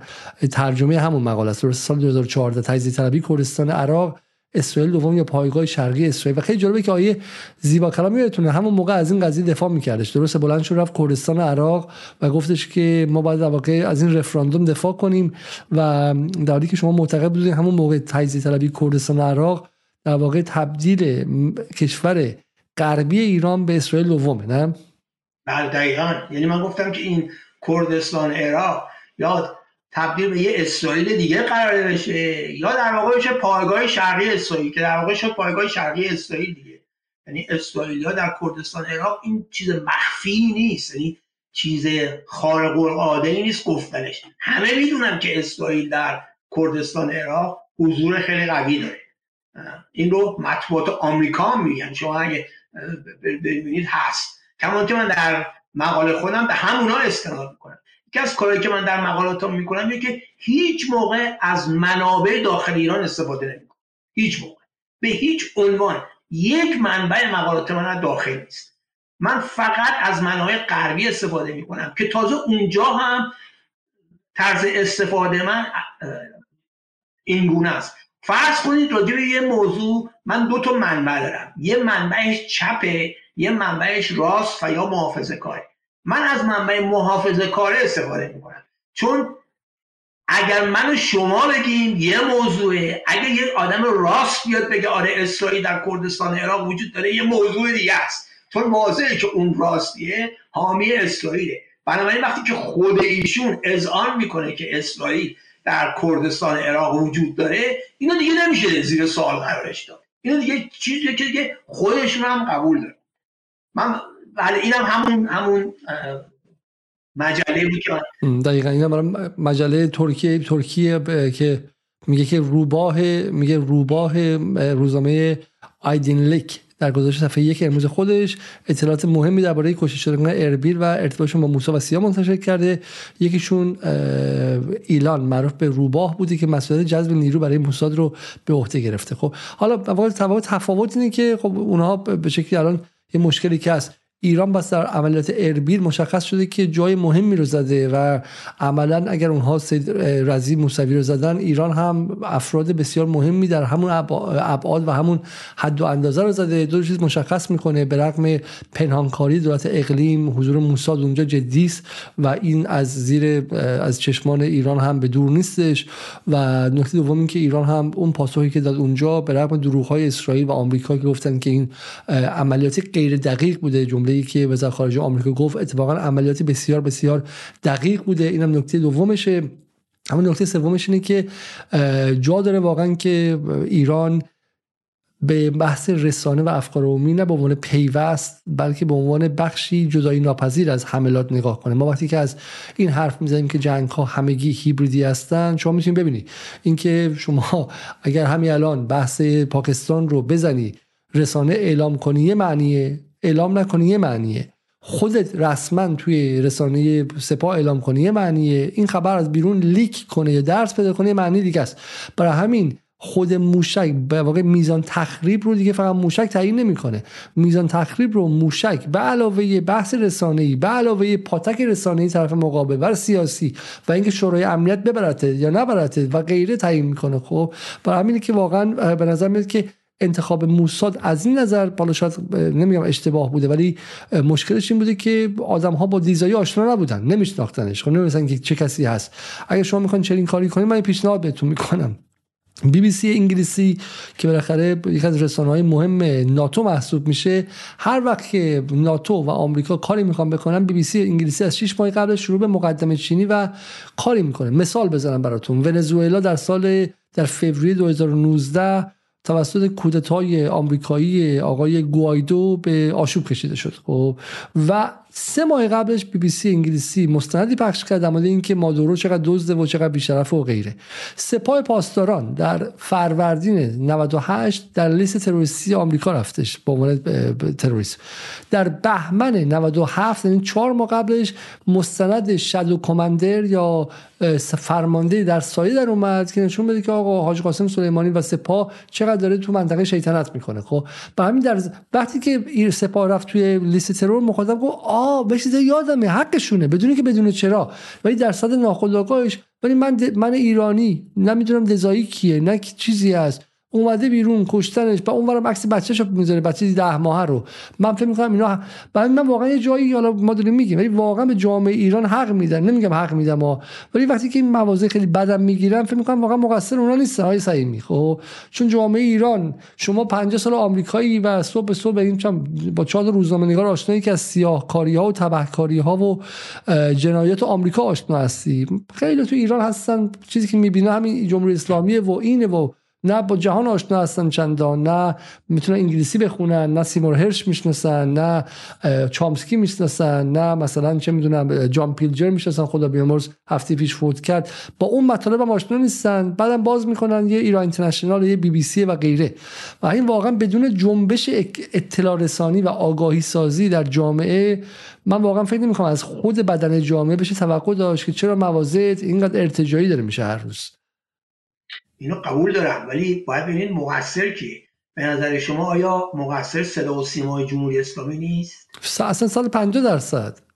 اگر ما در داخل ایران منابع خبری قابل اطمینان بدون دروغ بدون اقراق و بدون اینجور مسائل داشتیم مردم چرا باید بچرخن به طرف غرب و به مزخرفات من و تو گوش کنن یا تماشا کنن؟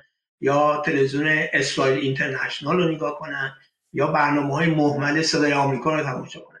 موضوعی که ما در ایران سانسور شدید داریم. صدا و سیما با اون بودجه عظیمش در انحصار یک گروه اقلیت بسیار محدوده و هر کاری که دلش بخواد می‌کنه. خب همطور که شما گفتید به مردم نمیشه ایراد گرفت. مردم تغذیه فکریشون از اون طریقه. وقتی شما آلترنتیو بهشون نمی‌دید در داخل ایران وقتی اخبار درست رو بهشون نمیدی وقتی مثلا بنا یکی رو نمیاری بگید آقا این تروریست های بلوچ بر طبق گزارش روزنامه فلان با موساد ارتباط داشتن بر طبق صحبت فلان شخصیت غرب با غرب ات... میگن آقای دکتر اغلب این اغلب این مستندای اینجوری پخش میشه. من فکر مشکل جای دیگه است. حالا از بحث من خیلی دور شدیم. مشکلی نیستش که صدا و در مورد این قضايا حرف نمی‌زنه. همین الان شبکه خبر آخرین مقاله سیمور هرش هم ترجمه می‌کنه میاره. مشکل اینه که عدم اعتماد جای دیگه است. عدم اعتماد اینه که اگه فسادی میشه صدا سیما خوب حرف می‌زنه مسائل داخلی رو. خب اگر یه صاحب منصبی خلافی می‌کنه در داخل نمیگم. وگرنه در مورد غرب شبکه مستند من به یکی از دوستان می‌گفتم که ای مثلا این مستند 13 هم رو که برنده جایزه اسکار هم شد در مورد زندان های آمریکا شما دیدی احتمالاً. 13 خب که به به امندمنت 13 هم به متمم 13 هم قانون اساسی آمریکا مربوطه و نشون میده چگونه آمریکا از 2.5 میلیون زندانی 2.5 میلیون یعنی بزرگترین زندان تاریخ جهان آمریکاست و اغلبشون سیاپوستان و چگونه زندان وسیله که سیاه‌پوستا رو ببرن اونجا و از حقوق اجتماعی محروم کنن. چون از زندان که میای بیرون نمی‌تونی رأی بدی در خیلی از ایالت ها نه دیگه می‌تونی شغل بگیری در خیلی از ایالت ها و عملا به برده تبدیل میشی خب؟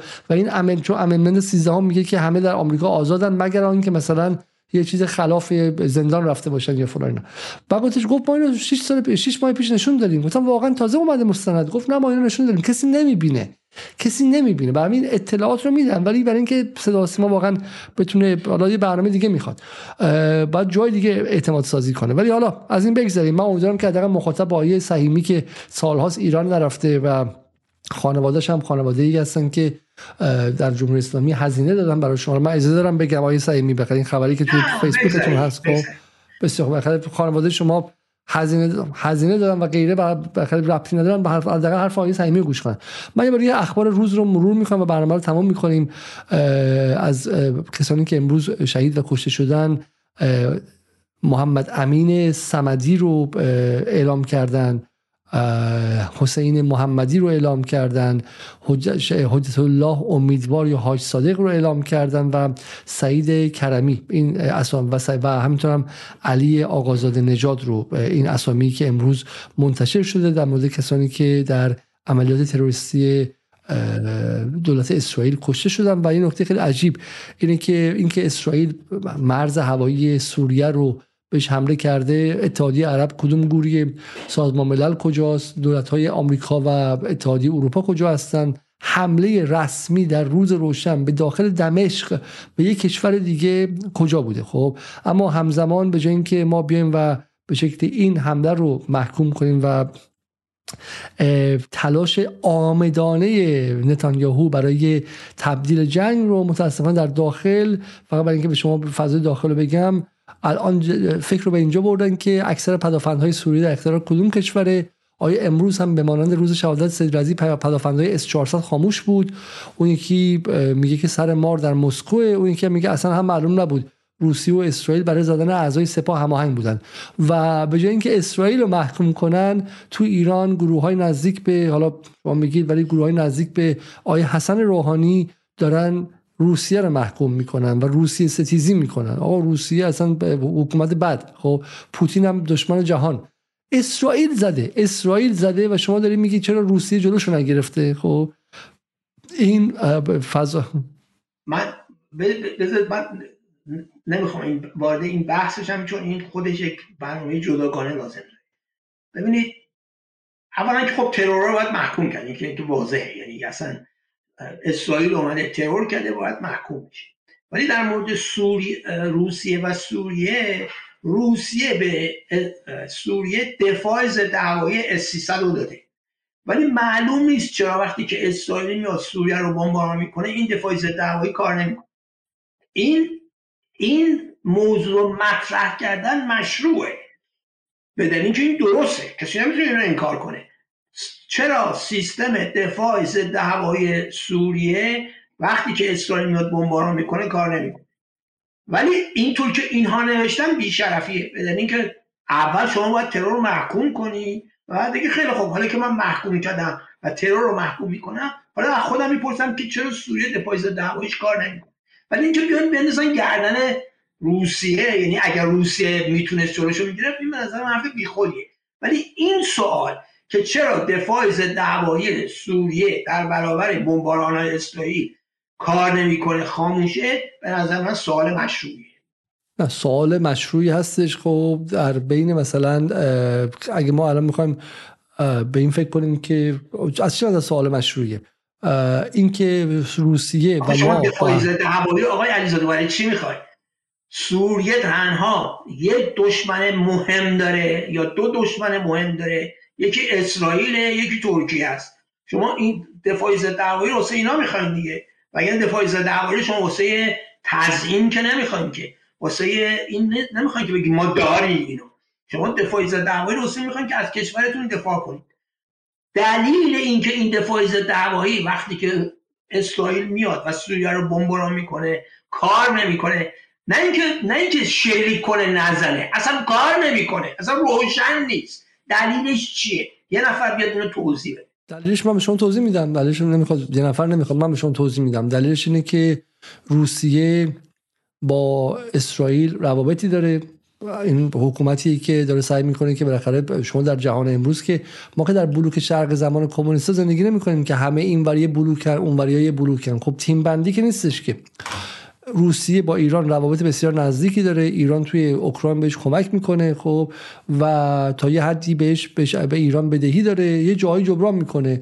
یه جاهایی هم فکر می‌کنین که من الان نمی‌خوام. روسیه اسرائیل ممکنه که بتونه مثلا الان کمک کنه مثلا آمریکا فشارش بیشتر نکنه یا مثلا به اوکراین روسیه اسرائیل تهدید کرده که من به اوکراین دفاع ضد هوایی میدم و غیره. و این محاسبات با همدیگه دارن. برای همین ایران و روسیه متحد استراتژیک و در یک بلوک که نیستن که با همدیگه روابطی دارن و همپوشانی های منافعی دارن خب؟ ولی اون آقای میسم شرفی که میگه سر مار در مسکو جناب آقای سعیمی عزیز کسی که سالهاست برای آغاز رابطه بلافاصله با آمریکا و احیای برجام جنگیده خب؟ اینها به شکلی گروه ها و در واقع این تیم و محفل رسانه‌ای احیای برجام هستن. این معتقدن با آمریکایی که ایران رو بر... تحریم کرده به ایران حمله کرده و با کشتن قاسم سلیمانی عملا به ایران اعلام جنگ کرده. همین الان بعد از یه سال و نیم دو سالی که مذاکره کردن 6 میلیارد پول ایران که آزاد کرده با آغاز عملیات الاقصا گفته که باید اینو پول رو پس بگیریم. در کشتن 24 هزار تا بچه در فلسطین دست اسرائیل کاملا باز گذاشته به متحد ایران در یمن حمله کرده. اینا یک دونشون محکوم کردن آمریکا ازشون نمیاد. ولی الان میگن بعد سر مار در مسکو رو بزنیم. می‌خوان رابطه ایران و رابطه موجود ایران و روسیه رو تخریب کنن. خب شما آیا معتقدی که دکتر من کاملا موافقم. یعنی کسی که کشدار اسرائیل در غزه رو محکوم نمی‌کنه؟ کسی که کمک آمریکا به اسرائیل رو محکوم نمی‌کنه؟ اصولا در جاگاهی نیست که بخواد به چیز دیگه ای اعتراض کنه. من شما در این مورد روسیه منافع خودش رو داره. ما باید مواظب باشیم با چشمان باز باش کار کنیم. من هم اینو قبول دارم. روسیه به دنبال منافع خودش اونا به دنبال منافع خودش. من اینو در رابطه با کسایی میگم که خیلی همچین طرفدار دو آتیشه اسرائیل بخش روسیه بله روسیه برای خودش سری منافع داره. به قول شما دست کم در این مرحله متحد استراتژیک ما نیست. بنابراین یه سری کار اصلا احتمالا هیچ وقت هیچ وقت نخواهد بود. اینکه روسیه اصلا خودش ادعای ابرقدرتی داره. بالاخره یه کشور قویه با بزرگترین کشور جهان. 5000 و 6000 تا کلاهک هسته‌ای داره. شاید اصلا هیچ متحد استراتژیک ما نباشه. برام به قول معروف ما در دوره گذار هستیم و هر کشوری برای خودش منافع خودش رو داره. همین شی جین پینگ سال گذشته در اسفند اومد و اون به شکلی اینیشیتیو جدید امنیت رو اعلام کرد. وسط جنگ غزه بلند شد رفت با بایدن دست رو با شما می‌خوام تنش رو کم کنیم. خب برای همین ایران باید متحدانی داشته باشه اما این متحدان رو نمی‌تونه 100 درصد روشون حساب کنه. 70 درصد 60 درصد موقع 40 درصد 50 درصد. خب الان وسط جنگ ما با روسیه دعوایی نمی‌تونیم بکنیم که چرا ضد هوایی تو روشن نکردی و با اسرائیل وارد جنگ نمیشی. خب امیدواریم که رابطش با اسرائیل شکرابتر شه و بعد به اون سمت هلش بدیم. خب ممکنه از فردا با همدیگه آشتی کنن و همون حرفی که لاوروف زد اصلا چه می‌دونم بخوام بغل همدیگه کنم و غیره. روابط تو این دنیا خیلی روابط هند مودی مودی اومد رفتش و ایران رو دور زد بعد بغل بن سلمان وایسا و این ردمد رو انجام داد. خب باز اومد بغل ایران آشتی کرد و واسه ایران وقتی به پاکستان حمله کرد دست زد. گفت به به ایران چقدر کار خوبی کرد و ما می‌تونیم متوجه شیم که چقدر منافع داره. از این بیایم بیرون و اگر حرف پایانی هست دکتر بفرمایید خب که بحث رو تموم کنیم. مثلا یه نکته دیگه هم بودش. نکته که از منظر آمریکایی می‌خوام از شما بپرسم. ایده میگن که نتانیاهو داره جنگ رو ادامه میده و بعد از این انتخابات هفته گذشته در آیووا این پرایمری به شکلی در آیووا این مقدماتی حزب جمهوری خواه که ترامپ با یه ابعاد وسیع نیکی هیلی و دسنتیس رو پشت سر گذاشت نتانیاهویی که روزهای خودش رو به شماره میفته می‌بینه به این حوث افتاده که من جنگ رو تا آمدن ترامپ کش بدم وقتی ترامپ هم بیاد که اوضاع عوض میشه. خب وقتی ترامپ و نتانیاهو رابطه شخصی خیلی خیلی ویژه‌ای دارن و اگر بیاد یه معجزه ای میشه. چنین تصوری اصلا شما هست براتون که نتانیاهو بتونه تا هفته هفته نوامبر ادامه بده؟ بله چنین تحلیلی هست این تحلیل مطرح هست. و بی اساس هم نیست. البته اینو باید بهتون بگم. نتانیاهو با آقای جو بایدن روابط طولانی دوستانه خیلی نزدیک از چند ده, ده سال پیش ده سال پیش داشتن. ولی آقای بایدن به دلیل اصطلاح بیآبرو شدن اسرائیل به خاطر کشتارش در غزه و همینطور به خاطر اعتراضات شدیدی که در درون حزب دموکرات به آقای جو بایدن شده یه مقدار سعی کرده خوش از نتانیاهو جدا کنه. اینا مثلا ظاهرا حدود یک ماه اصلا با هم صحبت نکردن. وقتی این صحبت کردن آقای جو بایدن مثل گوشی رو گذاشته بوده با عصبانیت گفته این این صحبت تموم شده. بنابراین نتانیاهو با بایدن روابط نزدیک داشته. ولی این تحلیل هم درسته که نتانیاهو ممکنه با خودش بگه که خیلی خوب این بایدن ممکنه در انتخابات نوامبر ببازه. و اگه ببازه ترامپ میاد. اگه ترامپ بیاد با توجه به سابقه که ما با ترامپ داریم که انقدر این با ترامپ نزدیک بود که یه خیابون رو در بیت المقدس به اسم ترامپ کرد. یه خیابون که هیچ بکنم یه محله رو به اسم ترامپ کرد. بنابراین شاید عاقلانه این باشه که جنگ رو تا اون موقع ادامه بدیم تا ببینیم چی میشه. البته روشن نیستش که اگر بایدن و ترامپ در مقابل هم قرار بگیرن ترامپ می‌بره. به نظر من اگه قرار بود من همین الان حدس بزنم من می‌گفتم که آقای بایدن می‌بره. با وجودی که شرایط آقای بایدن خرابه ولی من فکر می‌کنم در روز انتخابات آقای بایدن انتخابات رو خواهد بود. بدنی که من فکر می‌کنم جوانهای آمریکایی میان و جلوی این کار رو می‌گیرن. کمان که در انتخابات سال 2022 گرفتن سال 2020 گرفتن سال 2018 هم گرفتن. ولی خب این احتمال ما نمی‌تونیم رد کنیم که آقای ترامپ دوباره انتخاب نشه.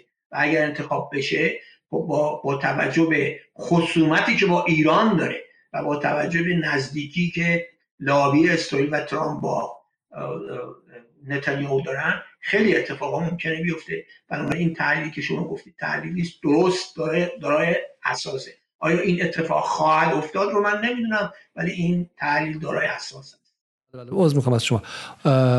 این نکته رو گفتیم. یه سوال دیگه از شما دارم. الان سوال های مخاطبان بهش می‌رسیم ولی خود من یک کنجکاوی دارم خب؟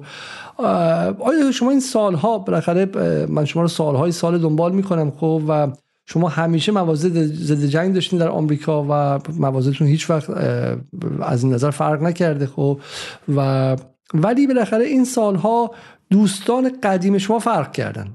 یعنی شما فرق نکردی بالاخره شما همیشه از اون موقعی که ضد من خیلی چیزایی که می‌دونم رو از شما یاد گرفتم. یعنی اون موقعی که ماها اصلا چیز زیادی از سیاست خارجی و بحث آمریکا مثلا نمی‌دونستیم آقای دکتر آقای پروفسور سعیمی می نوشت هر روزم خیلی انرژیش اصلا عجیب غریبه. است من کی وقت می‌کنه بچم دارین شما و خانواده داری کار داری ده ها دانشجو داری خب و حالا من اصلا نمی‌دونم.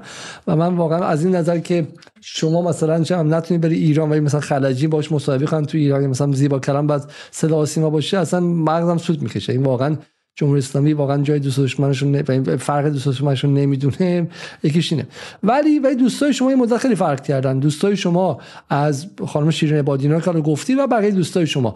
از کسایی که همزمان با مثلا مثلا ما با استبداد در ایران مخالفیم خیلی هم خوب ولی با استعمار و امپریالیسم و اینا فاصله داریم. تبدیل شدن به کسایی که یواش یواش دیگه چششون بستن به بحث امپریالیسم و اینها.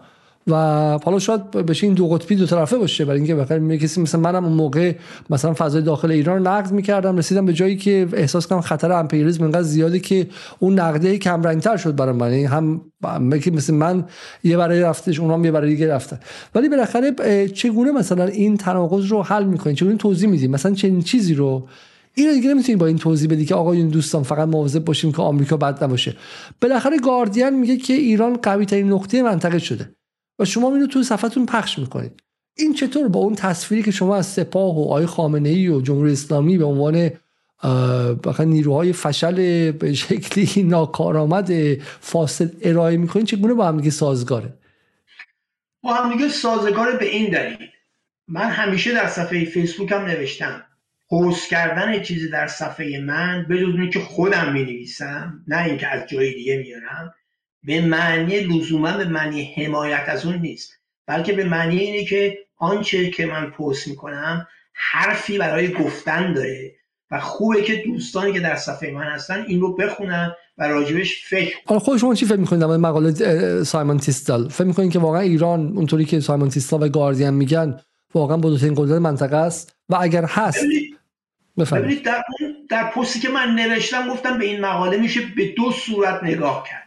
یکی از زاویه این که خب این آقای سایمون تیزه واقعا داره حقیقت رو میگه که فکر می‌کنه که ایران اونقدر قدرتمنده. ولی حتی اگر این طور هم باشه به نظر من اقراق برای زیاده. این یه زاویه است. زاویه دیگه اینه که این آقای سایمون تیزر می‌خواد ایران حراسی کنه. یعنی بگه ببینید ایرانیا چقدر قوی شدن ایرانیا چقدر قدرت دارن ایرانیا همه چی رو کنترل می‌کنن. بنابراین باید یه فکری به حالشون کرد. این چیزی که من در پستم نوشتم این بود. به نظر من شکی نیستش که جمهوری اسلامی از لحاظ نظامی پیشرفت خیلی کرده. و این نظامی از جهت اینکه موشک های مدرن ساخته پهپادهای مدرن ساخته قادر تانک تولید کنه قادر زره تولید کنه. و همینجا هم بگم با وجود مخالفت من با نظام ولایت فقیه امثال من از این جور کارها صد درصد حمایت می‌کنه. به اینکه این برای مساله و منافع و حفظ امنیت ملی ایران لازم در جهانی که همسایه های ما مثل عربستان 200 میلیارد دلار یعنی از آمریکا اسلحه می‌خرن ولی ما 40 سال تحت تحریم اسلحه هستیم. این خیلی عالی است که ما روی خودمون اتکا کنیم و بتونیم اسلحه خودمون خودمون تولید کنیم. در اون سطح که حتی روسیه که خودش یک اسلحه ساز در سطح جهان بیاد از ما کمک این این رو من کاملا حمایت می‌کنم. برای دفاع کشور لازمه. فلسفه من همیشه در مورد ایران بوده. من یه مرد عادی هم نه ادعایی دارم نه جاه طلبی سیاسی دارم. من می‌خوام پست بگیرم. روز دوشنبه یعنی پسوردا هفتاد سالم میشه. دوشنبه پسوردا روز تولد من هفتاد سال. برای سنم هم کم نیست. متوجه میشی فلسفه من در مورد ایران نه. اول ما باید ایران رو حفظ کنیم تا بعد بتونیم راجع به دموکراسی درش صحبت کنیم. بنابراین هر چیزی که مخل امنیت ملی ایران مخل یک پارچگی ایران و مخل حفظ مرزهای ایران باشه از نظر من رد به نظر من به همین دلیل امپریالیسم قبل مهمترین دشمن امنیت ملی ایران و حفظ یک پارچگی امپریالیست ها ده ها ساله می‌خوان ایران رو تجزیه کنن و خوشبختانه تا اینجا ما جلوش گرفتیم مردم ایران جلوش گرفتن و انشالله در هفته در, در آینده هم خواهند من هیچ گونه تضادی بین افکار خودم و اطلاعاتی که از جاهای دیگه در صفحه فیسبوک خودم می‌ذارم و میگم مردم بخونید اگر بخونید راجبش فکر کنید. من نظر خودم رو دارم شما نظر خودتون دارید من نمی‌بینم. اینا برای روشنگریه. چون روشن فکر اگه من خودم رو روشن فکر بدونم کارش روشنگریه. نه اینکه طرح بده که بکنه چجوری باید نجات داد این کار رو سیاست مدارا کسایی مثل من فقط قصدشون روشنگریه. من می‌خوام واسه اونهایی که صفحه منو می‌خونن که خوشبختانه تعداد خواندنده هاش هم نسبتا زیاده روشنگری کنم ببینم آقا شرایط کشور اینه شرایط منطقه هم اینه شرایط جهان هم اینه. بنابراین ما ضمن اینکه با یه سری از چیزا مخالفیم در این حال باید حواسمون جمع باشه که اول باید ایران حفظ بشه. تا بعد بتونیم درش راجع به حکومت دموکراتیک صحبت این فلسفه من که همیشه دنبال کردم بهش هم معتقد بریم سر سوالاتی که از شما شده های سمیعی و خودتون بهش جواب بدید. خب دیگه به ما شما این شما و این مخواننده های ما دعوای خودتون رو خودتون انجام بدین. اصلا ما دخالت نمی‌کنیم تولدتون هم هستش. برای من من اصلا نمی‌خوام فضولی کنم. تو دعوای شما با با مخاطبان. فقط یه مقدار فکرم زیاد پایین نشستین. یه خورده بیایم بالاتر در تصویر. بله بله ممنون. دست شما در نکنه. خب اولین فقط قبل از سوالا من تشکر می‌کنم از آقای حمید امامی برای کمکشون از خانم ترانه احمدی پارکر مثل همیشه و همینطورم از نور خسخ و یه درست نخونده باشم. خب ولی بریم سر سوالاتی که از شما مطرح شده. ژاوزیلوگ میگه که آی سعیمی شما میگه با هر کسی مناظره نکنید ولی هر کسی رو تایید صلاحیت کنید در انتخابات شرکت کنه. این همه تناقض میگه شما اتفاقا آدم صاحب اصولی هستین و حتی در مصاحبه و دعوت به مناظره هم اصول دارید. چطور معتقدی که در مجلس بعد اصلا هیچ گونه چیزی نباشه صلاحیت مکانیزم تعیین صلاحیت نباشه؟ کی گفته میگه کی گفته که نباید تایید صلاحیت باشه؟ ولی تایید صلاحیت نمایندگان مردم مردم خودشون باید بکنن. مردم خودشون باید تصمیم بگیرن که آیا این این شخص به عنوان کاندیدای انتخابات شایستگی نمایندگی اونها رو داره یا نداره؟ وگرنه اگه قرار باشه که یه شورای دوازده نفره که شیش نفرش آقای خامنه ای گذاشته تازه رئیس همه اونها آقای جنتی هر کاری که آقای جنتی بخواد همونطور انجام میشه. تصمیم بگیری که کی می‌تونه در انتخابات نماینده بشه یا نشه این دیگه انتخابات نیست. این موضوع که من با کی بحث می‌کنم یا نمی‌کنم با این موضوع از زمین تا آسمون متفاوت اصلا دو تا قابل مقایسه با هم دیگه نیستن. حرف نهایی رو مردم باید بزنن. بنابراین مردم باید تصمیم بگیرن که آیا فلان کاندیدا شایستگی نمایندگی اونها رو داره یا نداره. اگر غیر از این باشه یعنی که ما یه آقا بالا سر داریم آقا بالا سره به ما میگی باید چیکار بکنیم و باید هم ما هم کار بکنیم. این قابل قبول نیست. از نظر من قابل قبول نیست. حالا هر کسی هر چیزی که می‌خواد بگه بگه. سوال خیلی جالب سوالات مخاطبه جالب من فکر می‌کنم که حالا ما بحث دیگه باشش ببندیم چون آیه صمیمی خسته شده. ولی اتفاقا بحث جالب من یه بحث روی انتخابات بذاریم و شما هم دعوت کنیم. حالا از اون دوستان دیگر رو دعوت کنیم. پیام میگه که جناب پروفسور محترم چرا شما و همفکران خارج نشینتون بیشتر تلاش نمی‌کنید حرفای درست رو بزنید که زیبا کلام ها جرأت دروغ گفتن نداشته باشن؟ به خاطر قهرتون با حکومت ما جوان ها رو به کلی فراموش کردیم امثال شما و ما مثلا در واقع چیزی نداریم. حالا این بیشتر کامنته. امین خالقی میگه نماینده قبلی بفرمایید. من به همین به همین یه پاسخ کوتاه ببینید ما بلنگو نداریم. مثلا بلنگوی من در حال حاضر برنامه شماست. ولی غیر از من بلنگو ندارم. من حاضر نیستم برم در اسرائیل اینترنشنال صحبت کنم. حاضر نیستم. بدن که این اسرائیل اینترنشنال که قبلا من بهش بودم سعود اینترنشنال معلومه که آبش خورش از کجاست. من صدای آمریکا می‌رفتم ولی به صدای آمریکا رو دیگه نمیرم. به دلیل اینکه توهین کردن به من و امثال من. و وقتی دوباره دعوت کردم گفتم من فقط در صورتی میام که شما در همون برنامه‌ای که به من و امثال من توهین کردید از ما عذرخواهی کنید. و چون حاضر نشدن این کارو بکنن ما نرفتیم. ما بلنگو نداریم. و هم داریم ما تص... ما در تلگرام فعالیم در اینستاگرام فعالیم در فیسبوک فعالیم. یا برنامه های خوبی مثل برنامه شما وجود داره که با وجود اختلاف نظر با صاحب برنامه که شما باشین. چون شما رو به عنوان یه میهندوست به عنوان یک مترقی به عنوان یه ضد جنگ قبول داریم میون شرکت می‌کنیم و با هم دیگه بحث امین خالقی میگه نماینده قبلی شهر ما انواع دزدی رو کرد و نماینده فعلی هم جدا از اتهامات مالی دستور به اقدام به آدم ربایی کرده. بهترین کار این نظام همین بوده بدون هیچ کس حاشیه امنیت نداره. نظر شما چیه؟ میگه بکنه نماینده های مجلس هم خب بعدشون پرونده های جدی دزدی و فساد و اینا دارن. خب یعنی فقط به خاطر من من من به شما بگم. آقای دکتر یه من خودم از خودم بگم. خب من خودم مثل شما نگاه این بود که جمهوری اسلامی هسته سختی داره که هر کی از اونها نیستن داره بیرون می‌کنه اینا. الان خود فضای امروز ایران بدونین خیلی اوضاع با این فرق داره. اصلاح طلب اصول اینا خیلی نیستش. تو شهرها برای خودشون بعضی از نماینده ها دستگاهی درست کردن. زور نظام بهشون نمی‌رسه. الان حکومت ضعیفه از نظر مشروعیت و از نظر هژمونیک بودن و ملوک و توایفیه یعنی مثلا تو بعضی شهرستانهای کوچیک که رو اومده همه می‌دونن که پرونده فساد داره با همه دولت هم هست با چپ و راست و اینا هم هست و زورشون اصلا نمی‌رسه رد صلاحیتش کنن. خب ما یه موضوع تاجگردون پیارسال داشتیم خب به خاطر اصلاح طلب و اصولگرا بودنش رد صلاحیت نشد. خب پروندهاش زد بیرون. آخر حرف قشنگی زد گفت با دستمال کثیف نمی‌تونی شیشه کثیف رو پاک کنی. من کسی شیشه کثیفم ولی شما هم دستمال کثیفی. خب و الان دوره تایید صلاحیت شده. داره برمیگرده تو مجلس. با اینکه پروندهاش همه اومده بود بیرون. خب نکنید دکتر علیزاده در جواب همین آقای خالقی. خالقی. بله هم هموطن گرامی ما. همین که ایشون میگن نماینده قبل شهر ما انواع دزدی ها رو کرد نشون میده که است... نظارت استثبابی در مورد ایشون هم کار نکرده. مگه ایشون از طور نظارت استثبابی رد نشد. شد نماینده مجلس و فساد کرد. خب پس معلومه که ببینید شما وقتی دایره انتخاب مردم رو محدودتر و محدودتر و محدودتر می‌کنید تا جایی که مردم یا باید به فلان کس که شما نظرشونه عمل رای بدن یا اصلا رای ندن کار اینجا می‌رسه دیگه.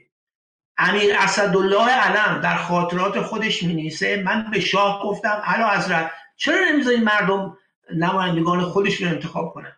اعلی حضرت پاسخ داد نه مردم باید اونهایی رو من که من میگم انتخاب کنن. خب شاه اینجوری می‌گفته شورای نگهبان ما حالا اینو میگه. پس چه فرقی شد پس ما اصلا انقلاب واسه چی کردیم؟ زمان شاه هم همینجوری بود دیگه. شاه میگه به اینا رأی بدید. خیلی خوب. از درون اون هیچ موقع مجلس کارا و درست حسابی در نمیاد.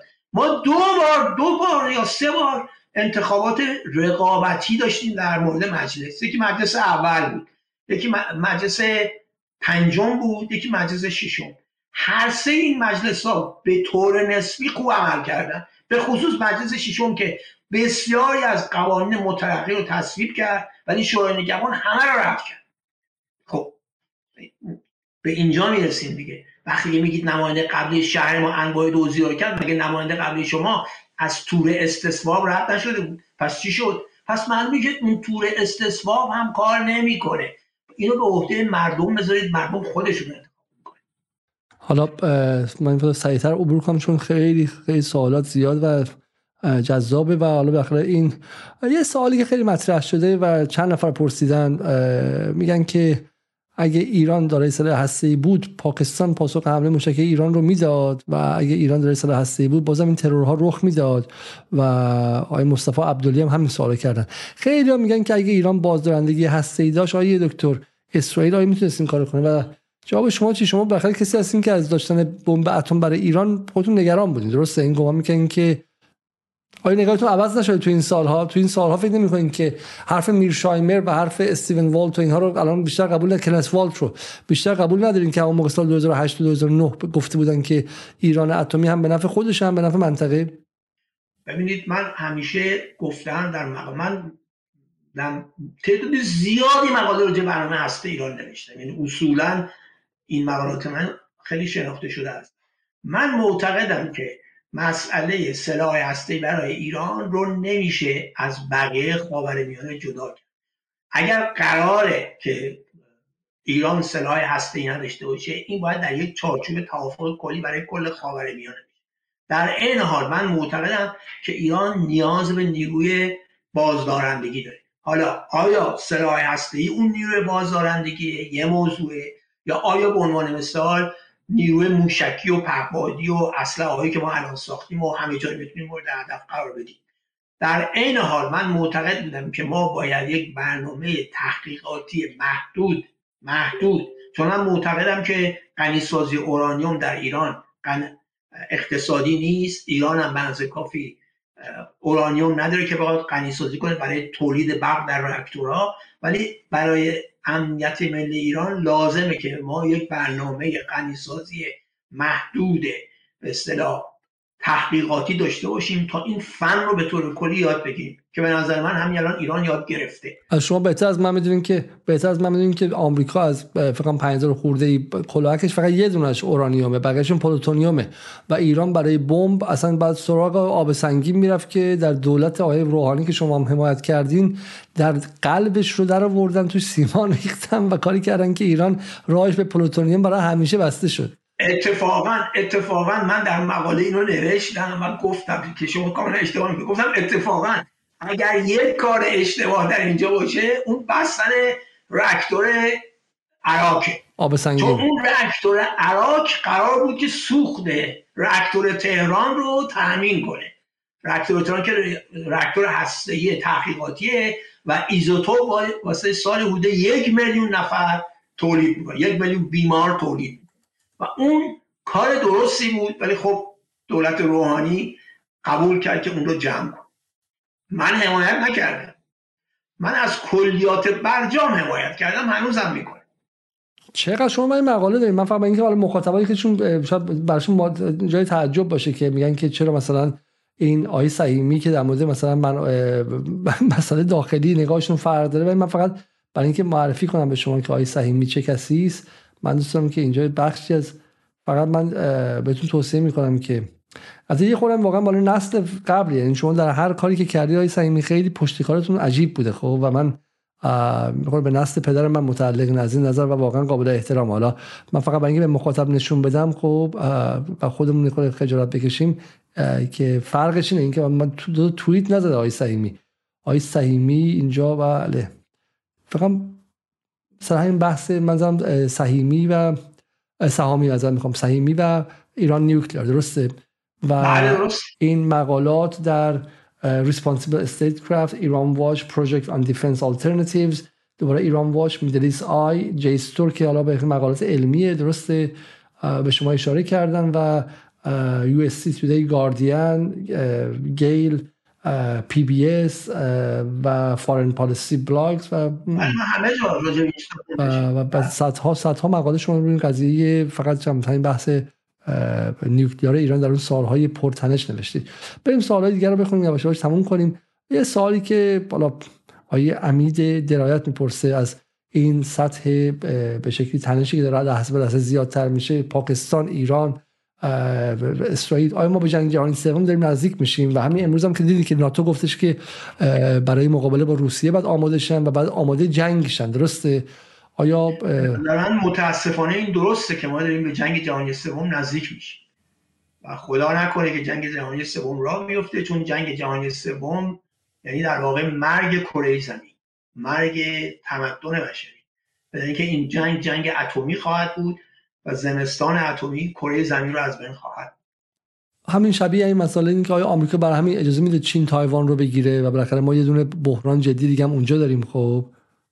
جناح راست آمریکا سخت به دنبال اینه که آمریکا و چین رو درگیر یک درگیری نظامی کنه. چینی ها خوشبختانه حواسشون جمعه. متوجه هستن که اگه بخوان تایوان رو به زور بگیرن چه واکنشی در نظام سیاسی امنیتی آمریکا ممکنه نشون بده. به هم دلیل در حال حاضر روشن نیست که چینیان می‌خوان تایوان رو به زور پس بگیرن در این حال چین مسئله اوکراین رو با دقت داره دنبال می‌کنه چون خب روسیه و اوکراین هم در واقع همون حالتی رو دارن که چین و تایوان دارن. دست کم قسمت شرق اوکراین رو روسا متعلق خودشون می‌دونن. بنابراین چین داره این موضوع رو دنبال می‌کنه که ببینه که بالاخره این به کجا می‌رسه.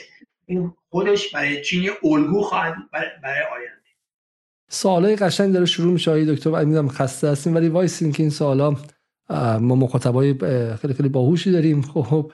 ولی برگردیم به اون بحث داخلی. با توجه به فرمایشات جناب پروفسور سعیمی که امنیت ملی رو اصل همگرایی ملت می‌دونن آیا عدم شرکت در انتخابات این امنیت ملی رو تضعیف نمی‌کنه؟ و حالا این سوالات رو در اشکال مختلف پرسیدن. آقای نیک بلیک میگه که ایشون که مدعی خط قرمزشون امنیت ملی کشور چطور افرادی مثل میر حسین و تاجزاده و حجاریان که بارها امنیت ملی کشور رو به گروگان گرفتن برای ایشون محترمن و علاقمند علاقمند و علاقمندن. این دوگانگی نیست. حالا سوال اول جواب بدید. عدم اولا میر حسین و تایزاده و حجاریان امنیت ملی کشور رو به گروگان نگرفتن. این ادعایی که ایشون داره. ادعا کردن یه موضوع ثابت کردن یه موضوع یه موضوع دیگه است. اگر برای بنده امثال بنده من که فرد عادی هم ولی برای من و امثال بنده منسجل بشه که میر حسین موسوی کاری که می‌کنه نقض امنیت ملی کشوره بنده با میر حسین موسوی عقد و اخوت نداره. میر حسین موسوی رو می‌ذارم کنار. در مورد شرکت در انتخابات چرا؟ شرکت در انتخابات و رأی دادن در انتخابات می‌تونه به حفظ امنیت ملی و استحکام امنیت ملی کمک کنه. ولی به شرط که انتخابات واقعی باشه. این انتخابات واقعی نیست. این اینا انتصاباته. اینا یه موقعی بود که مردم در انتخابات رقابتی نه دموکراتیک ولی رقابتی. یعنی انتخاباتی که قابل پیش بینی نبود که کی می‌بره شرکت می‌کردن. مگه ما در جنبش سبز اینو نداشتیم؟ مگه ما در انتخاب آقای روحانی نداشتیم؟ ولی از سه سال قبل همه چی برگشت. از چهار سال قبل. مجلس انقلابی 11 تشکیل شد که همش تصویه شده بود. ابراهیم رئیسی رو دستچین کردن کردن رئیس جمهور. حالا تکلیف روشن اینطور نیست که شرکت در هر انتخاباتی به حفظ امنیت ملی کمک شرکت در یک انتخابات واقعی رو قبول دارم. در یک انتخابات واقعی شرکتش در اون به حفظ امنیت ملی کمک بحث خیلی جالبی اتفاقا. و من خودم در ادامه حرف این آقای نیک بیلیک یا خانم نیک بیک یا آقای نیک بیک میگم. نه بخاطر انتخابات های موجود که اصلا خیلیشون که اصلا واقعا انتخابات نیستش. خب انتخابات 1400 هم انتخابات نبود. کسی مثل علی لاریجانی هم توش تحمل نشد. 100 درصد. اما قضیه اینه که ما در ایران در نه در ایران در جهان در یه وضعیت خیلی ایدئال که نیستیم که تو آمریکا شما بالاخره بین یه آدم لات خطرناک به اسم ترامپ و یه پیرمردی که دستش توی ده تا جنگه و همین الان آدم کشی تو اسرائیل رو تجویز می‌کنه مثل بایدن باید مختار باشید. خب شما در انتخابات آمریکا شرکت می‌کنید یا اینکه نه میگید اونجا چون انتخابات انتخابات واقعی نیست من شرکت نمی‌کنم. خب. اولا که بنده در انتخابات آمریکا که قرار انجام بشه می‌تونم رأی بدم ولی از همین الان تصمیم گرفتم به آقای بایدن رأی نخواهم داد. ثانیا شما شما میگید انتخاب بد و بدتر یا بدتر و بدتری؟ در این گونه انتخابات یا انتصاباتی که شورای نگهبان می‌ذاره ما اصلا همچین چیزی رو نداریم. از نظر امثال من همه بدن.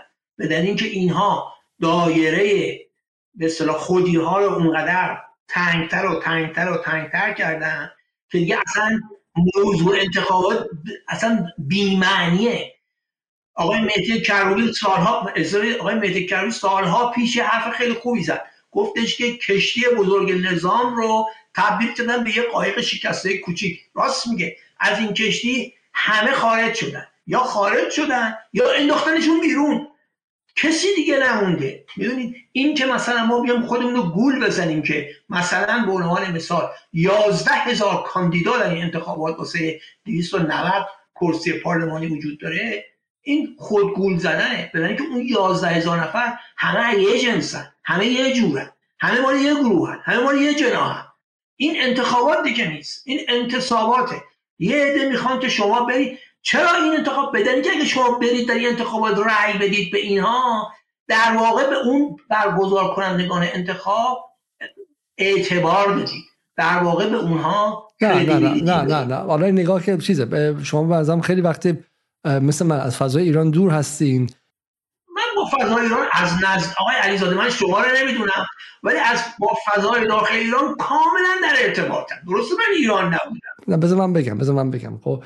و این حرفی که شما الان می‌زنید خب من این علت میاد فضای ایران دورید. این حرفی که شما الان می‌زنید نمی‌خواد اصلا این بقیه تو اینجا بگید بچه حزب اللهی دارن می‌زنن. خب دیگه انتخابات قبلی به چم 48 درصد شرکت کردن. خب بخشی آرای باطله بوده. الان بخشی خود طرفدار نظام هم توی انتخابات آینده ممکن شرکت نکنه. تهران دفعه قبل انتخابات مجلس 28 درصد شرکت کردن. برای اصلا نیاز به گفتن نیست. و حرفی که دوستان ما در اینجا می‌زنن یه مرحله بالاتره. مثل حرف سعید لیلازه. بذار من به شما بگم که منطقی خود منطق پیچیده ایرانی است. اینه که ما می‌دونیم که این انتخابات انتخابات نیست. به روی خودمون نیاریم. خود حکومت هم می‌دونه. به روی خودمون نیاریم. ولی به عنوان یه ابزار دفاع از امنیت ملی بریم رأی بدیم که فقط آمارمون توی دل اسمش آمار پایینمون یه موقع اسرائیل و آمریکا رو به صرافت نندازه که بیان حمله کنن. و همین ما حتی این رأی باطله بدیم یا فلان. خودمون می‌دونیم انتخابات نیست. خود آقای خامنه‌ای هم می‌دونه انتخابات نیست به نظر من. خب بالاخره این انتخابات قبلی هم همین مشکلات رو بودش. ولی آچمز کشور طوریه. از یه طرف نمی‌تونه حسن روحانی دوباره بیاره. آقای دکتر خب حسن روحانی و اصلاح طلبایی که از خود مجلس اولین کاری که می‌خواستن بکنن برن احیای برجام کنن با بایدن به بهانه واکسن و بیان با بایدنی که شما الان می‌بینید که از نظر سیاست خارجی همون جایی که ترامپ وایساده اولین کارشون احیای برجام بود و با دادن همه چی این دوگانگی نمیشه کشور اداره شه. اصلا اصل دعوا این بحث قشنگی هم شده میشه شما که تو سیاست خارجی نگاهتون اینقدر رئالیستیه و همینطورم میهن طلب دوستانه است. مثل آدمای آزاده از دوره مشروطه تا جنبش ملی نفت تا انقلاب تا بعد از اون. نگاهتون ملی میهنی و ضد استعماریه. آیا قبول دارید که بخشی از نیروهای داخل جمهوری اسلامی تاجزاده اینه که تاجزاده که آدمی که به شکلی چیزی هم نیست. نیروهای جدی صاحب قدرت جمهوری اسلامی نگاهشون که ما باید با آمریکا بسازیم. ببندیم. با هر قیمتی برجام تو سر منظر بریم برجام دوم ببندیم. بریم با اسرائیل هم آشتی کنیم. آقای سریع القلم که مشاور رسمی حسن روحانی گفته گفته برجام بشه در ما می‌خوره؟ ما تا روزی که عادی سازی رابطه با اسرائیل نکنیم وضعمون همینه. و بریم اون رو انجام بدیم. خب و شما قبول دارین که این دعوای اینقدر سنگینه؟ یعنی یه بار می‌خواد بره مقاومت کنه کشته شه شهید شه تو سوریه. که همین امشب هم شده چهار تاشون دیر امروز صبح. یه بخشی هم میگه آقا این راه نیست. با بریم تسلیم شیم خل سلاح کنیم خودمون رو. خل سلاح این دیس دیگه درسته؟ والانتری دیس خب؟ این دعوای به جای رسونده که جمهوریت تو ایران ملغا شده. ما می‌دونیم این جمهوریت نیستش که. نه من بچم نه شما نه ما مثلا مجیز کسی می‌خوام بگیم. ما که می‌دونیم انتخابات 1400 انتخابات 98 جمهوریت نیست. از یه جایی به بعد بعد از آبان 98 به نظر میاد که نظام جمهوریت رو ساسپند کرد ملغا کرده فعلا تا اینکه بخورده تنش کم شه. سعید لیلاس تو اولین برنامه جدال تو بهمن 98 گفت به این میگیم بوناپارتیزم خب؟ ما فعلا دموکراسی رو برای یه مدت ملغا کنیم تو برای ما گفت برای اولین بار که بعد شد. ملغا کنیم تا اینکه تنش ها کم شه. البته چون شما صحبت بناپارتیسم رو مطرح کردید این بحث رو اولین بار دکتر سعید عجاریان درست قبل درست قبل از که احمدی نژاد بیاد مطرح کرد. گفت ما به طرف بناپارتیست داریم بریم که درست داریم ببینید و حجاریان منفی مطرح کرد. حجاریان منفی مطرح کرد. لیلاز مثبت مطرح کرد. حجاریان منفی گفت. به نظر من اشتباه شما در اینه. یعنی شما نه شخص شما این تفکر. اینه که یا باید اینوری باشی یا باید اونوری باشی. وسط ما نداریم. نه همچی چیزی نیست. اینطور نیست که یا باید با جمهوری اسلامی باشی یا باید با آمریکا و غرب باشی. خیر اینطور نیست. یه گروه وسطی هم وجود دارن و اون گروه وسط اکثریت عادی مردم مردم عادی و امثال من هستن. ما هم می‌خوایم مملکت رو حفظ کنیم هم می‌خوایم حکومت مردمی داشته باشیم. برای حکومت نه معتقدیم باید بریم نوکر آمریکا بشیم نه معتقدیم باید بریم با همه بجنگیم. در این حال معتقدیم که اگر لازم باشه برای کشور باید بجنگیم خواهیم جنگیم. ما ضد جنگیم مگر اینکه جنگ میهنی باشه. ما طرفدار حکومت مردمی هستیم طرفدار حکومت دموکراتیک هستیم. از این زاویه مهمترین به نظر من مهمترین عامل استحکام امنیت ملی کشور رضایت اکثریت مردم از طبقه حاکمه. تا زمانی که رضایت اکثریت مردم از طبقه حاکم به دست نیاد ما امنیت ملی واقعی نداریم یا اگر داریم ضعیفه.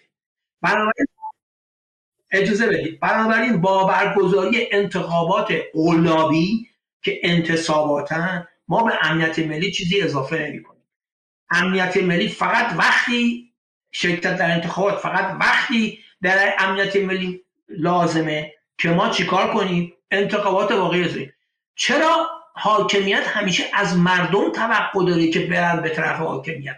حاکمیت یک قدم به طرف مردم برداره. من به شما قول میدم مردم دو قدم برداره حاکمیت دو قدم به طرف مردم برداره. من به شما قول میدم مردم پنج قدم برداره. همیشه که تو ما نمی‌تونیم مردم توقع داشته باشی. آقا ما حق دلمون خواست بکنیم ولی روزی که صندوق های رأی هست بیایم به ما رأی میدین چرا؟ چون دنیا می‌بینه که ما رأی نداریم. ممکنه بخواد ما حمله کنه. این که نمیشه که. سوال از شما کنم. اولا که شما به جمله گفتید که این هسته اصلی حرف دوستتون آیه تاجزاده و بقیه هم هستش که خیلی حرف اصلاح طلبانه به دل بشینیه ولی من فکر که حرف از نظر علمی و از نظر علوم سیاسی بی‌معنیه. که میگی مهمترین دفاع یک حکومت از یه ملتی چیه؟ چی بودش؟ مهمترین عامل حفظ امنیت ملی رضایت اکثریت مردم از طبقه حاکم. خب حالا خدا پدرتو بیامرزه. مثلا الان تو آمریکا اگه هم رفراندوم بذارن اکثریت قاطع از مرد از حکومت آمریکا راضی هن. نمی‌خوام چیز کنم مغلطه نمی‌خوام بخونم. می‌خوام آقای در هر لحظه این هست یه موقعی دو گل خیلی حرف قشنگی می‌زد. دو گل گفتش که جسوی فرانس خب من فرانسه هستم. با اینکه اون موقع پتن با اکثریت بله. قاطع پیروزم شده بود. خب من فرانسه هستم. با اینکه من طرفدار حقم اونا هم رفتن با نازیه ساختن. بحث من چیز دیگه ایه. شما یه حکومتی رو که بخیر انقلاب بوده یعنی اکثریت قاطع تازه انقلاب ایران 10 درصد شرکت کردن دیگه. تازه مردم انقلاب تاریخه. تو کتاب چارلز کرزمن خیلی قشنگ آورده.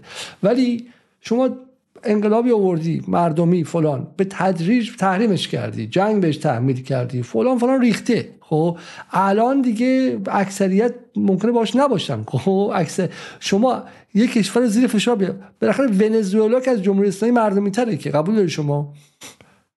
ونزوئلا مردمی تره قبول داری؟ نه به حجاب آدما کار داره نه چی. به فقرام رسیده دزدیاش هم کمتر بوده. حالا میگن مادورو بچهش فلانه اونا. ولی آقازادم دارن. ولی اونقدر نیستش. مردم از حلبی آباد آباد آورده بهشون خونه داده. ولی همین الان تو ونزوئلا اگه دست خودشون باشه رأی میدن مادورو با اردنگ بیرونش کنن گوایدو رو بیارن. تو خیابون تظاهراتشون از جنبش سبز ما بزرگتر بود دکتر. خب برای اینکه آمریکا گرفته نفتشون رو گرفته تحریمشون کرده فشار آورده. وقتی من فشار بیارم به شما شما متنفر میشه از حکومت. من نمیگم تقصیر حکومت جمهوری اسلامی نیستا من نمیگم. من می‌خوام بگم این جمله از نظر علوم سیاسی بی معنیه که مهمترین عامل امنیتی حکومت رضایت غالب مردم از جای چیزه. برای اینکه شما می‌تونی رضایت رو عوض کنی. رضایت جامعه رو می‌تونی عوض کنی. همین الان روسیه و RT تونستن تو انگلیس و جاهای دیگه با دخالتشون مثلا برگزیت و غیره محبوبیت حکومت رو بالا پایین کنن. خب خود نیویورک تایمز سالها می‌گفتن که ترامپ هم اینا آوردن روسیه و پوتین آورده که من فکر می‌کنم دروغه و fake news ه خب. ولی میشه سطح محبوبیت رو و مقبولیت حکومت رو بالا پایین کرد خب. برای من شما سوالم از شما اینه. شما فکر می‌کنید موشک های ایران تاثیرش بیشتره و داشتن یه نیروی دو میلیون نفری آماده شهادت؟ خب به خواهی خامنه‌ای نگاش اینه دیگه. میگه آقا این 85 میلیون نفر با من یه روزی هست این روز نیستن ولی این دو میلیون بچه حزب حاضر برن سوریه شهید چند اینها برای موشک فعلا ایران رو از این مسیر عبور بده. بعد حالا ما انتخابات آزادم بذاریم. خب چون من فکر نمی‌کنم هیچ کس تو جمهوری اسلامی از اوغلاشون این حرفای چم این تندروها رو اینا اصلا گوش نکنه اوغلاشون می‌دونن که بالاخره ایران کشور پیچیده آدم ها الان هم نتونن به شکلی مثلا کاری کنن ولی نارضایتیشون یه جوری نشون میدن. با دفاع از اسقر بوگی صادق بوگی نشون میدن. خب بالاخره داره رزیست می‌کنه داره مقاومت می‌کنه. و همین بحث جدی اینه که خود جمهوری اسلامی هم میگه آقا ما از این مسیر عبور کنیم برسیم به جای امنی. بعد حالا انتخابات آزاد مثلا برگزار شه و غیره. سوال اولم اینه. سوال دوم اینه که شما طوری حرف می‌زنین که انگار اون طرف ماندلاست. شما و من خودمون برای اینکه حسن روحانی که دست دولتش تا اینجا دکتر تا اینجا تو دزدی بودش خب؟ این دست دولت حسن روحانی چنان تو دزدی بود که احمدی نژاد پیشش لنگ مینداخت. اینو خود طرفداراش و اصلاح طلبان میگن که اشتباه کردیم از روحانی دفاع کردیم. من و شما برای اینکه روحانی رئیس جمهور خودمون رو به در و دیوار زدیم. انتخاب بین روحانی و قالیباف انتخابات آزاد بود. کجاش انتخابات آزاد بود. خب یه منظورم که طوری نگیم که من از این انتخابات دفاع نمی کنم خودم مطمئن نیستم اگه تو ایران بودم رأی می‌دادم یا نمی‌دادم. خب رأی فرمایشی من نمیدم. خب مثل شما. ولی حرف من اینه که اون جایی که بالاخره یه واحد قدرت یه جنای قدرت با تصاحب معدن و تصاحب این و مونوپولی تو اقتصاد اومده در مقابل جنای قدرت دیگه که اونم فولاد داره و پتروشیمی داره این انتخابات اگه یکی از این جناها نیاد به نظر من اتفاق عجیبی نمیفته خب یعنی به معنی ملغا شده. انتخابات های از سال 76 به بعد که توش کارگرای ایران هیچ نقشی نداشتن. یه دونه سندیکایی وجود نداشته هیچ از انتخابات مجلس به این علت میشه گفت انتخابات ها مخدوشه. مستضعفین ایران یه نماینده ندارن. اما اینکه فائزه هاشمی توش بیاد و نیاد برای من چه باید اهمیت داشته باشه؟ بودن یا نبودن فائزه هاشمی سطح غیر دموکراتیک بودن انتخابات رو عوض نمی‌کنه. خب چه باشه چه نباشه این انتخابات همون مشکلات داره. کسی در مورد این صحبتی که شما می‌کنید چیزی نداره. من من با حرف شما مخالفتی ندارم. کی گفتش که دست کم؟ من نگفتم که آقای روحانی مثلا فرض کنید کاندیدای ایدئال ما بود خیلی هم عالی بود. آقای, آقای روحانی در برابر یک کاندیدای دیگه بود. موضوع اینه این دو نفر ما دو تا کاندیدا داشتیم. یکی روحانی بود یکی یکی دیگه. وقتی که این دوتا رو با هم مقایسه می‌کردیم روحانی بهتر از اون به این معنی نیست که آقای روحانی فرشته بود یا آقای روحانی قرار کی بود؟ رقیب رقیب روحانی کی بود؟ رقیب روحانی همین ابراهیم رئیسی بود. خیلی خوب. ابراهیم رئیسی سه سال رئیس جمهوره؟ شرایط بدتر شده از شرایط دوران روحانی. با وجود که دوران روحانی فروش نفت به کلی متوقف شده بود. از موقعی که بایدن اومده رئیس جمهور شده ایران دست کم بود یک میلیون دو میلیون مشکی نفت داره کی میگه همچین چیزی نیست؟ کی میگه که روحانی نه کی میگه که روحانی فاسدتر از احمدی نژاده احمدی نژاد ما دوران احمدی نژاد ایران 800 میلیارد دلار درآمد ارزی داشت. دیوان عالی کشور گفت نمی‌دونن 300 میلیارد دلار پول کشور کجا رفته. ما در دوران احمدی نژاد 18 میلیارد دلار دلار طلا با کامیون فرستادیم ترکیه. فساد در دوران احمدی نژاد ساختاری شد. یعنی این فساد چنان ساختاری شد که ریشش به این آسونی ها کنده نمیشه. حالا هم که ادعای مبارزه با فساد دارن مبارزشون خودی و غیر خودی داره. میگن 60 نفر در ماجرای چای دبش فساد کرده خیلی هنوز ما نمی‌دونیم 60 نفر کیان چرا؟ واسه که اینطور که اخبار میگه بعضی از مقامات مهم اینور و اونور در این ماجرای چای دبش از مسئولون فساد بودن. محسنی اجهی رئیس قوه قضاییه میگه که چی؟ میگه که رئیس جمهور اسم 60 نفر به ما نداده. آقای رئیس جمهور میگه ما اسم 60 نفر رو دادیم. آقا یا دادی یا ندادی؟ اگه دادی که خب آقای اجهی باید اعلام کنه. اگه ندادی پس چرا دروغ میگی؟ در ثانی چرا اسم 60 نفر یا دست کم اسم رهبرای این 60 نفر چرا اعلام نمی‌کنی؟ آخه مردم باید بدونن اینا کی بودن دیگه. نه نه حالا وای سای دکتر میام اون جایی که هم شما میگه اون چای دفش میگه که وای علیزاده من من ما که نمیدیم راجع این موضوع صحبت کنیم. اگه بخوام می‌تونیم یه برنامه جدا راجع به این موضوع بذاریم من با کمال میل شرکت می‌خوام اون بحث رو هم بزنیم. من می‌خوام برای مخاطب فقط ببینید که اولا هم بحث انتخابات رو باز کنیم. همین که اینو می‌خوام به شما نشون بدم که در نهایت ما و شما جای مشترکمون فهممون از خطر آمریکاست یک و دو بحث مشترک روی امنیت ملی به عنوان ایرانی خارج کشور که هممون می‌خواد ایران کسی جرئت نکنه بهش نگاه چپ کنه حمله نشه تحریم نشه و غیره. اینجا با هم دیگه ما مشترکیم. در واقع اینجا سوال من از شما اینه که شما به انتخابات هم که نگاه می‌کنی چرا از این دریچه نگاه نمی‌کنی؟ همون انتخابات بین روحانی و طرف مقابل رو اینکه روحانی بهتر بدتر بود من من شما نمی‌تونیم ببینیم. خب اینا به بخشش پروپاگانداست. یه بخشش اینه که آقا یکیشون مدرن تر یکیشون سنتی تره بعد ببینیم آره از نظر فرهنگی به ما کدوم نزدیک یا نه. ولی برای من شما اصل قضیه اینه که کدومشون توی این پروژه امنیت ملی جلوتر می‌خوام برم و پروژه روحانی و اصلاح طلبا و رفسنجانی و همه این سالها این بوده که ما بریم برد موشکامون رو کوتاه کنیم هسته و قنیسازی رو کم کنیم. دست حزب الله هم کوتاه کنیم خب؟ تا اینکه آمریکا تن صدایی کنه و ما رو به عنوان دوست بپذیره. می‌خوام شما رو به اینجا برسونم خب؟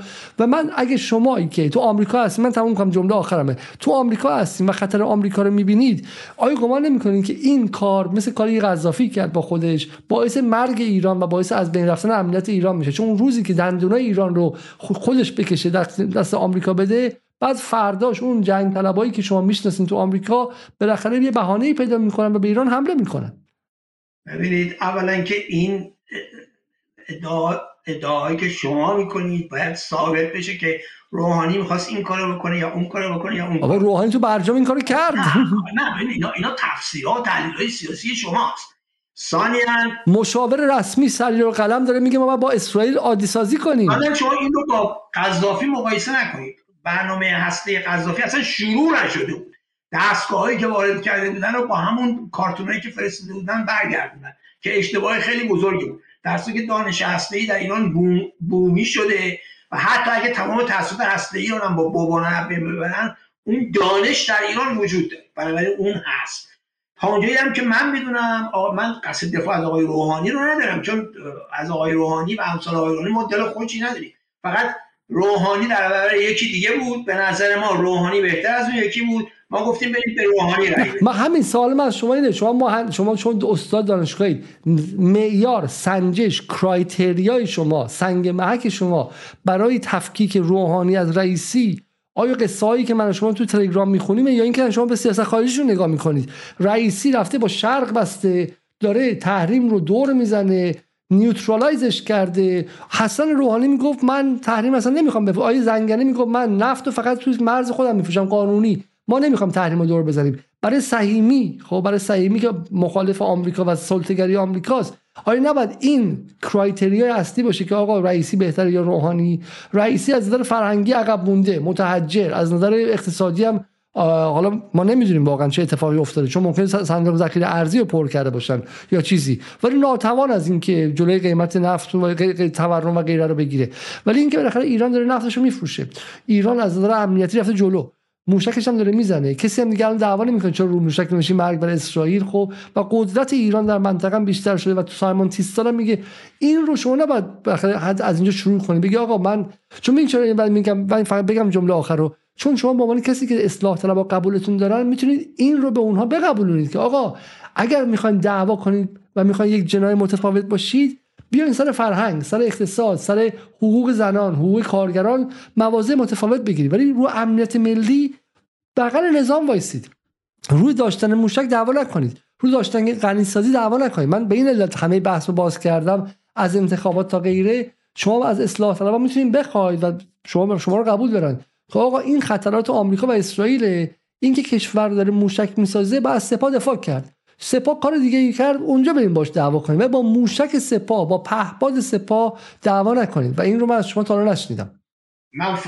من فکر نمی کنم هیچ اصلاح طلب واقعی همونطوری گفتم من طرفدار اصلاح طلبا نیستم من طرفدار مشی اصلاح طلبی هم. که این دو تا هم فرق ولی تصور نمی کنم هیچ اصلاح طلب واقعی از این که نیروی دفاعی کشور تقویت بشه.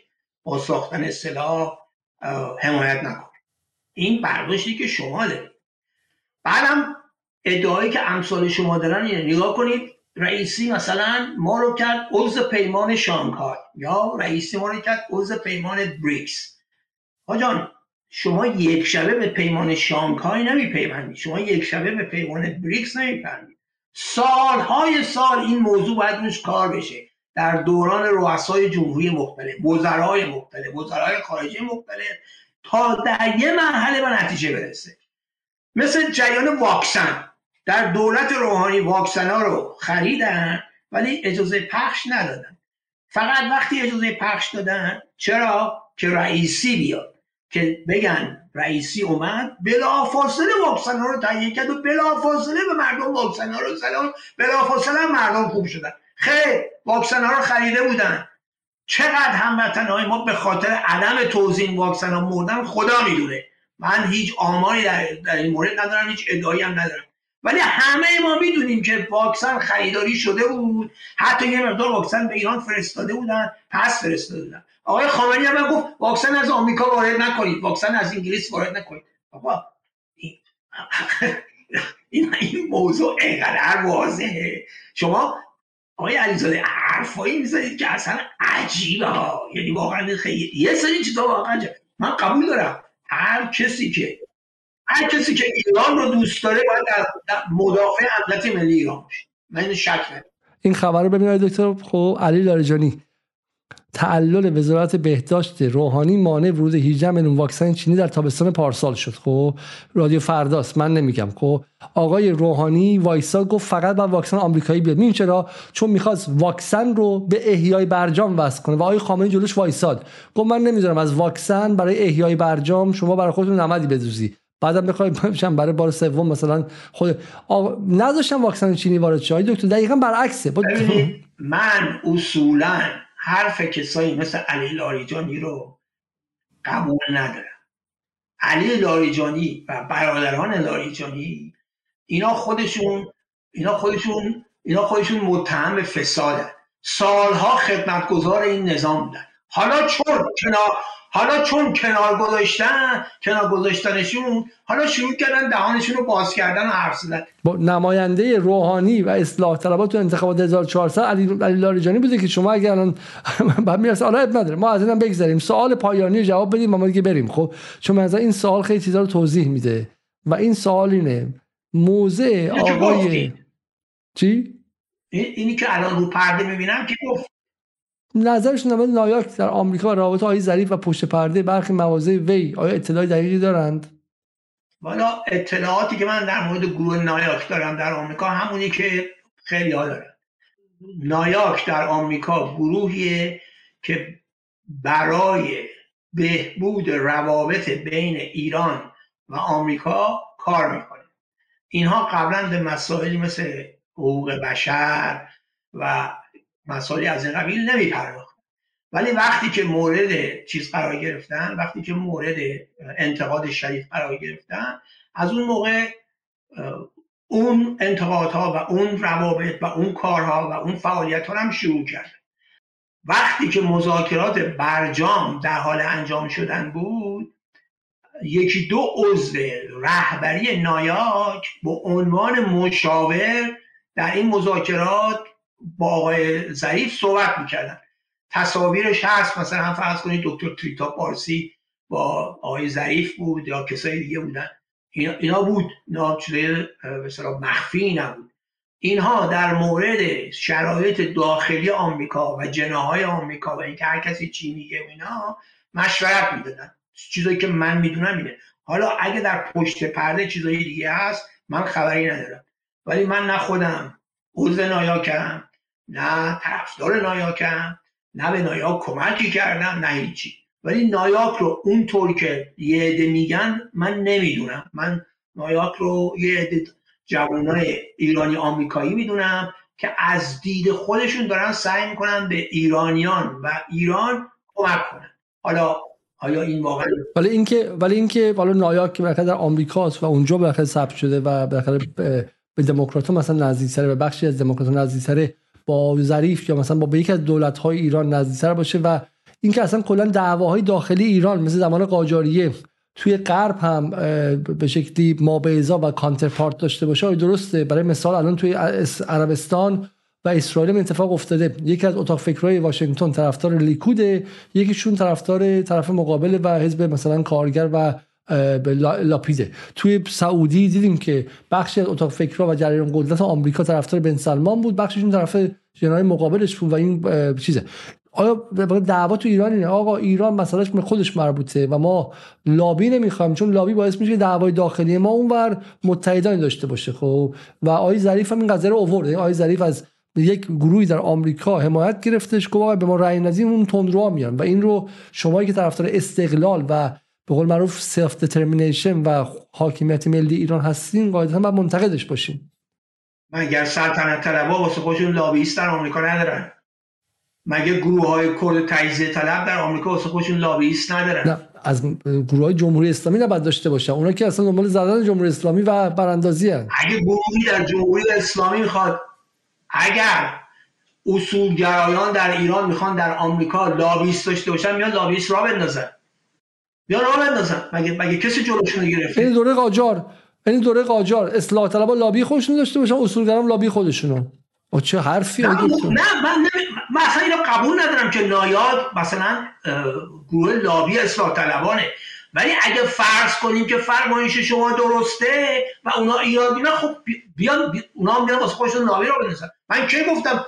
من کجا گفتم یا چجوری قبول کردم که نایاد اصطلاح لابیست ایناست. این حرفایی که اینا حرفایی که مجاهدین اینا می‌زنن. شما آقای علیزاده شما که دیگه نباید این حرفا رو بزنید. اینا اینا مجاهدین میگن. چون اگه لابیست ایران باشه بعد اوکی حالا من وارد این بحث نمیشم و خواستم درست نیست به نظر من. خودتون می‌دونید ولی درست نیست. نایاک آی دکتر نایاک به جواد ظریف نزدیکتره یا به سعید جلیلی نزدیکتره نه اینی که اینی که شما به با آقای ظریف صحبت کنید آقای ظریف با سناتورهای افراطی آمریکا صحبت کرده. دلیل برای اینه که ظریف همدست سناتورهای افراطی آمریکاست. نه اینطور نیست. اینی که شما برید با یکی صحبت کنید دلیل برای که شما لابیست اون شخصی که نشده حرف که آقای این این اتهاماتی که مجاهدین اینا همه رو مجاهدین رو انداختن.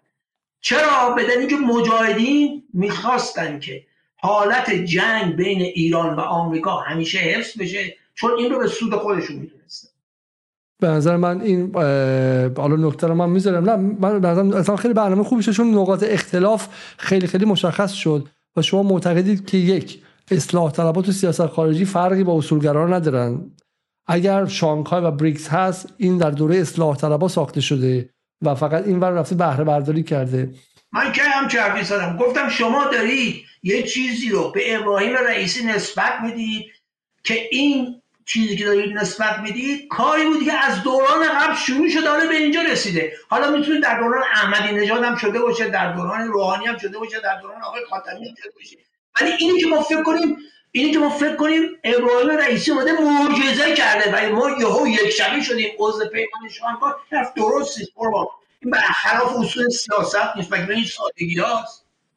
چه من چه شما آقای عزیزاده شما نه ببینید آقای عزیز اینطور دیگه نشه شما دارید حرف رو تو دهن من می‌ذارید و منم از شما همچین چیزی قبول من که گفتم به سلطنت و اصولگرا دست سیاست خارجی مثل من هم کم ندارم. من گفتم یک اصلاح طلب واقعی وقتی که پای حفظ یک پارچگی مملکت و حفظ امنیت ملی باشه از مملکتش دفاع می‌کنه. من اینو قبول ندارم که یک اصلاح طلب می‌خواد مملکت بفروشه به آمریکا من اینو قبول ندارم.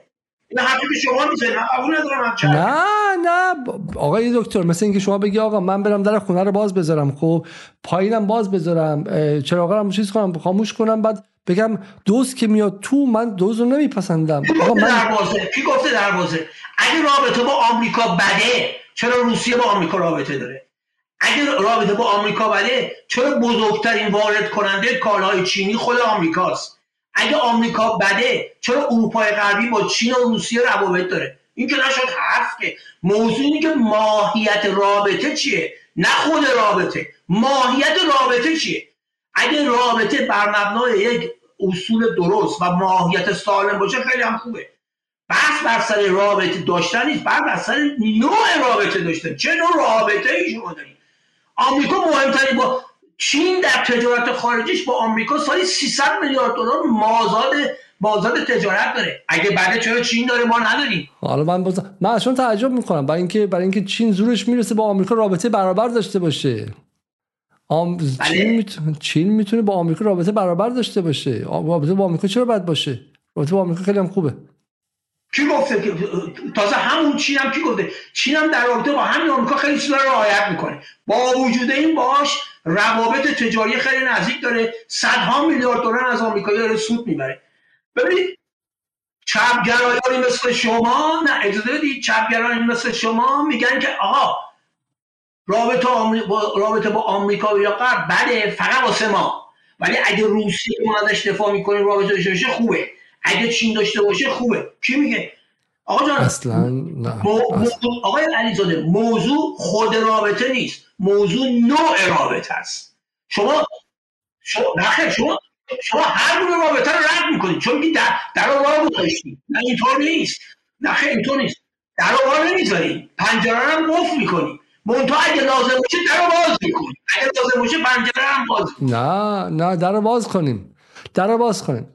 نه نه در باز کنیم به عین برجام. خب آیه دکتر جنس رابطه ایران شما این دیگه داریم واقعا به حافظه تاریخی ما توهین می‌کنیم خب جنس رابطه ایران همون که تو برجام دیدیم. خب اینی که ظریف دو بعد دو سال رفتن و اومدن خب چیزی که گرفت اون کانتنت و محتوای برجام محتوای رابطه ایران و آمریکا در حال حاضره. با این میزان دور ایران ایران از این بیشتر نمی‌تونه بگیره. در برجام برجام نماد نماد. آن چیزی است که ایران و آمریکا در حال حاضر می‌تونه انجام بدن. نه به ترامپ مربوط بود نه چیز دیگه مربوط بود. خب اگه ایران زورش بیشتر شه می‌تونه رابطه دیگه داشته باشه. شما عقیدتون محترمه. من هم کاری ندارم. هر عقیده می‌خوایم میاد داشته باشید. ولی من اینو قبول ندارم. اصلا من فکر که مخاطب عزیز باید برجام رو قشنگ مطالعه کنه و فراموش نکنه. و نذاره که تاریخ برجام فراموش شه. برجام رو ایران با حسن نیت تمام آقای خامنه‌ای هم تو دهن همه گروه های داخلی زد و از برجام حمایت کرد. تمام نظام را پشت برجام و اون اتفاقی که افتاد و دیدین شما. خب با همین وضعیتی که ما الان داریم مال اینه که رفتیم با خب، این تقصیر دولت روحانی بود یا تقصیر ترامپ بود؟ تقصیر چی شما این که ترامپ آمریکا رو از برجام خارج کرد. تقصیر دولت روحانی بود یا تقصیر ترامپ و دولتش بود؟ من اینو متوجه نمیشه تقصیر چرا باشه؟ ترامپ کار درستی کرد برای کشور خودش. یعنی, یعنی چی؟ برجام امضا شد. شروع شد اجرا شدن. یه مقدار دو طرف یه مقدار کارهای انجام داد. اوضاع اقتصادی ایران هم یه مقدار رونق گرفت. بعد ترامپ اومد. ترامپ اومد با سیاست فشار حد اکثری. نه تنها آمریکا رو از برجام خارج کرد بلکه تمام تحریم رو دوباره تحریم کرد. چرا برخلاف اجازه بدید برخلاف قدنامه 2231 شورای امنیت سازمان ملل که خلاف قوانین بین‌المللی از برجام خارج شد. این تقصیر کیه؟ تقصیر روحانیه یا تقصیر ترامپ اصلا تقصیر نیستش. با من شما رئالیستی های دکتر. من شما واقعی گرایی قطعنامه 221 32 شورای امنیت چیه کشک چیه؟ ترامپ زورش رسید.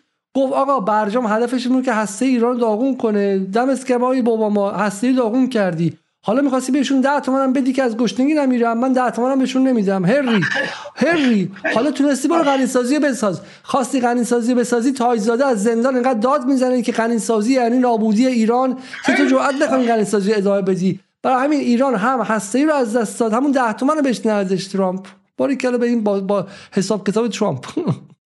خیلی خب خیلی عالی. خیلی من خیلی خیلی خوشحالم دکتر علیزاده که جنایی که شما ازش حمایت می‌کنید اینقدر دستاورد داشته. خیلی ممنون. من به هیچ وجه از این جناح حمایت نمی‌کنم آقای دکتر. چرا؟ داری می‌کنی؟ چرا داری می‌کنی آقای علیزاده؟ شما که نمی‌تونی شما که نمی‌تونی با تمام وجود از یه چنین چیزی حمایت کنی که من نمی‌کنم. یعنی چی نمی‌کنم؟ داری حمایت می‌کنی. شما داری از قاتلی به نام ابراهیم رئیسی حمایت می‌کنی. ابراهیم رئیسی قاتله. ابراهیم رئیسی قاتل چهار هزار زندانی سیاسی در ایرانه. شما ازش حمایت می‌کنی قربان. شما از ابراهیم رئیسی آیت الله قتل آن حمایت می‌کنی. این دولت هیچ کنه دستاوردی که نداشته هیچی شرایط کشور رو بدتر کرده. می‌خواد خوشت بیاد می‌خواد بدت بیاد. می‌خواد دوباره من در برنامه خودت بیاد می‌خوای نیاد شرایط کشور در سه سال گذشته از دوران بیش بسیار بدتر شده. تورم بالاتره بیکاری بالاتره. قیمت ها سرسام کمر مردم هم شکسته. و ایشون در قتل چهار هزار زندانی سیاسی در 1367 نقش مستقیم داشتن. شما اینا نمی‌تونی انکار کنی. خون ایشون دستش تا آره در خون مردمه. در چنین کشه بعد این رو این سیاست خارجی آقا جان اگه رفته عضو پیمان شانگهای شده او پیمان شانگهای کار روش از 15 سال پیش شروع شده. نه دیروز نه از روز ده شهریور 1300 و 1400 که آقای ابراهیم رئیسی شروع کرده به کار کردن. همچین چیزی نیست. شما دوچار دوچار عوام زدگی و پوپولیسی شدی؟ بعد به همه میگیم پوپولیست. شما دارید همون کارهایی می‌کنید که پوپولیستا می‌کنن. این سیاست خارجی کجا سیاست خارجی؟ سیاست خارجی اگر هم دستاوردی داشته نتیجه کار 15 ساله است. مگه به این سادگی شما وارد چیزی میشین؟ مگه به این سادگی در رابطه با همین روسیه. روسیه چقدر ما سواری گرفته و هیچی به ما نداده. ای بابا این حرفا یعنی من نفهمیدم. الان برخلاف رابطه شما از این مثل اصلاح طلبایی. از یه ور میگی رابطه با روسیه و چین خوب نیست؟ شما آقای علیزاده هر جو که بخوام میتون راجع من فکر کنید من هیچ مخالفتی خوش نه نه من جمله تموم شه. شما میگی شما میگی با روسیه و چین رابطه ما. وایس دکتر. آی دکتر. وایس نه نه.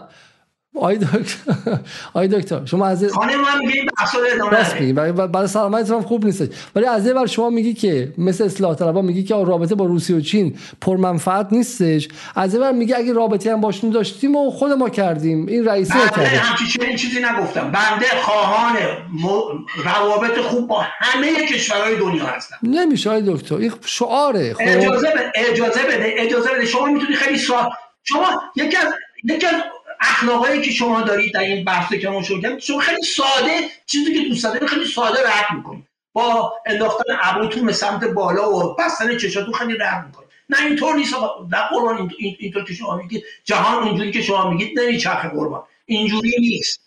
و اجازه بده وقتی که وقتی که پیشنویس توافق 25 ساله ایران با چین منتشر شد من در صفحه فیسبوکم نوشتم. اگر توافق ایران و چین همینی باشه که نوشته شده و کاملا اجرا بشه و جنبه مخفی نداشته باشه به سود کشور ماست. ولی ما دیدیم اون توافق نه تنها اجرا نشده فعلا خوابیده بلکه چین رفت با دشمن ایران یعنی عربستان سعودی توافق واقعی استراتژیک امضا کرد. نفتش برنامه هستیش و الی این بحث رو به اجازه در یه برنامه دیگه بکنیم چون من هستم. سه ساعت و نیم در نه اصلا نه اصلا خیلی خیلی ممنون. نه حالا همین همین الان جلو جلو بهتون میگم من از رفتار شما در نیم ساعت گذشته بسیار ناراحتم. چرا رفتار شما نه شما رفتارتون اصلا درست نبود. و من اگر در آینده قرار باشه در برنامه شما شرکت کنم شما باید رفتارتون جور دیگه باشه. وگرنه من در برنامه شما شرکت نمی‌کنم. حالا من متوجه نشدم. خب اولا که خیلی خیلی متشکرم که در برنامه من شما شما من در برنامه تو شرکت دادید خیلی خوشحالم با شما صحبت کردم. ولی دفعه آینده اگه بخواید با من اینجوری حرف بزنید من در برنامه شما شرکت نخواهم کرد. روز شما خوش. روز شما خوش من متاسفم برای شما سوء تفاهم به وجود اومد چون سوء تفاهم نیست. شما هر چی دارید خواسته من گفتی داده میگی سوء تفاهم. بابا هر چی که خواسته من گفتی میگی سوء تفاهم. چی چه سوء تفاهم؟ کلماتتون واضح روشنه. شما چطور می‌تونی بگید سوء تفاهم کدوم سوء تفاهم؟ شما همش دارن سعی می‌کنید منو به این اون بچسبونید. یکی از بهترین چیزایی که راجع من بهش افتخار می‌کنم مستقل بودن منه. من مستقلم. نه نه متعلق به حزب حزب و گروه سیاسی هستم. نه دنبال مقامم نه دنبال شغلم نه دنبال هیچی. زندگی خیلی راحتی هم دارم. اگرم دارم واسه می‌کردم نمیسوخت در این بحثا شرکت نمی‌کردم. به اینکه زندگی راحت هم در سنی هستم که باید به باقی زندگیم برسم. ولی شما دائما می‌خواین به این اون بچسبونه حرفایی رو من نسبت بدید که اصلا من اگه یه میلیون سال توی اتاق بشینم فکر کنم به مخیله من نمی‌رسه. من از صبح زود بلند شدم خودم آماده کردم که در برنامه شما شرکت کنم. شما رفتارتون من اینجوری درست نیست. آقای دکتر حالا من حالا مخاطبم اینجاست من جلوی مخاطب بگم. اینو بذارید بعد. من خسته, خسته شدم که خدا حافظ خیلی خیلی ممنون از شما و من از شما متشکرم و حالا خیلی خیلی ممنون که در این برنامه شرکت کردیم و از اینکه حالا من واقعا میگم چون یه موقع است که شما مثلا می‌خواید با کسی چلنج خاصی داشته باشید من به دکتر صحیمی شخصا احترام می‌ذارم. قبل از اینکه تو برنامه اولم نمی‌خواست بیاد و واقعا اما و اگر داشت و اینکه فکر می‌کرد که مثلا نمیشناخت من بهش گفتم من به شما احترام می‌ذارم. به عنوان بسته هم که هستیم بهتون احترام می‌ذارم. به عنوان آدمی از نسل قبل و با بخشی از فکرهای شکل گرفته و به قول انگلیسی ها سولیدفای شده و شکل گرفته و تثبیت شده. خب منم فکر نمی‌خوام بتونم مثلا دکتر صحیمی تحصیل چندانی بذارم. ولی به عنوان کسی که به چلنج و به چالش فکری هم علاقه دارم و خودم هم هر جوری شما می‌خواید می‌تونید از هر سمتی من رو به چالش بطلبید و هیچ وقت ناراحت نمیشم من این نیم ساعت آخر رو به عنوان یک چالش فکری و به این عنوان که من گمان می‌کنم آیه صحیمی مثل خیلی دیگه مثل بخش از خانواده خود من مثل دوستانی که دوستان نزدیک من که با هم دیگه خیلی هم فکری داریم ولی یک به قول معروف یک سوگیری مثبت نسبت به اصلاح طلبا دارن و من نگاه اینه که اصلاح طلبا خوب بعد تاج سر ما اما اصلاح طلبا در بحث سیاست خارجی که بنیان فکرشون هستش تا حد زیادی در دوره تک قطبی باقی موندن و معتقدن که مقابله با آمریکا غیر اقلانی است و ما باید بریم به سمت اینکه تنش کنیم و هزینه هم بدیم. و معتقدم که این نه به چپ بودن من مربوطه نه به راست بودن من مربوطه. به این معتقدم که این رئالیستی نیستش و با تفکر واقع گرانه ممکن نیست. مثالش هم برجامه. حالا امیدوارم که دکتر بعد این نیم ساعت آخر رو ببینن و ببینن که هیچ گونه توهینی بهشون نشد. چون من شخصا هم بهشون علاقه دارم هم فکر می‌کنم که افرادی مثل ایشون با همین بسته. یعنی قرار نیست مثلا ایشون نگاهشون عوض شه یا مثلا بیان حرف منو بپذیرن. با همین بسته که ایشون هستن جزو سرمایه های ایران در آمریکای شمالی هستن و این سالها هم با نوشته هاشون و غیره مقابل جنگ طلبان ایستادن و غیره. و ما اتفاقا هم من در این سن سال و هم با این تجربه که دارم روی خطوط مشخصی که بیستیم و همدیگر بپذیریم بقیه تفاوت باقی میمونه. یعنی من مثلا سر حجاب نگام اینجوری شما نگاه مخالفه. تو خیلی از طرفداران و مخاطبان جدال علاقمندان و دوستداران حجاب اجباری هم من نیستم خب. ولی ما اینجا سر چیز دیگه هستیم. سر امنیت ملی ایران استقلال سرزمین ایران سیاست خارجی اقلانی که بتونه قدرت ایران رو بیشینه کنه و مقابل آمریکا و زورگویی و سلطگویش بریسه. و از این نظر من آقای دکتر خیلی اشتراکمون بیشتره خب. و حالا من به شکلی امیدوارم که براشون سوء تفاهم نشده باشه. قبل از رفتن حالا که به این شکل شد من یک بحثی شاید دیگه واقعا برای امشب جا نباشه. ولی چه بسا که امشب کلید برنامه های ما درباره انتخابات هم خورد. برای اینکه چه بخواهیم چه نخواهیم حرفایی که آقای دکتر زد تیکه تیکه تیکه و منم تیکه تیکه تیکه مقابلش رو گفتم نشون میده که ما در دنیاهای موازی هستیم در ایران امروز. خیلی شبیه آمریکایی که در این چند سال دیدیم. آمریکای ترامپ و آمریکای بایدن دو دنیا موازی بودن. در مورد همه چی متفاوت فکر می‌کردن. اگه یکی چون فکر می‌کرد که الان روزه و اینکه می‌گفت حتما شبه. برای اینکه اخباری که بهشون اومده بود کاملا متضاد بود. و این اخبار هم حالا لزوما همشون فیک نیوز نبود نه. این بود که یکیشون هی می‌گفت نیمه خالی نیمه خالی لیوان نیمه خالی لیوان. و اون یکی می‌گفت نیمه پر لیوان نیمه پر لیوان نیمه پر لیوان. و اینا دیگه دو تا حبای مختلف شده بودن. و چه بسا این انتخابات آینده اجازه بده که ما این دو تا حباب با هم دیگه بس کنیم مثلا ببینیم که می‌تونیم حرف بزنیم یا نه. امشب نیم ساعت آخر نشون داد که نمی‌تونیم حرف بزنیم. علتش هم میگم از نظر به شکلی علوم ارتباطات میشه توضیح داد. اینه که مقدمه های ذهنی آی دکتر و مقدمه های ذهنی من اون چیزی که تو ذهن آی دکتر فکت محسوب میشه و اون چیزی تو ذهن من فکت محسوب میشه. من نوعی انقدر با هم دیگه فرق داره که ایشون میگه آقا واکسن من میگم واکسن رو روحانی نداشت بیاریم. ایشون میگه نه آقای خامنه‌ای نداشت بیاریم. روی هر چیزی ما دو روایت متضاد داریم. برای همینه که واقعا یه جایی دیگه صدا به صدا نمی‌رسه و این وضعیت ایران امروزه و اتفاق خطرناکی هم می‌تونه باشه. خب از اینکه تا این لحظه بودید نیم ساعت آخرم بحث پرتنش ما رو تماشا کردیم و تحمل کردین. از شما متشکرم. قبل از رفتن برنامه رو لایک کنید و فردا شب برنامه خیلی خیلی جذابی داریم با خانم دکتر هدیه دوتاقی درباره نقش حقوق بین الملل و دادگاه دادگاه آفریقای جنوبی.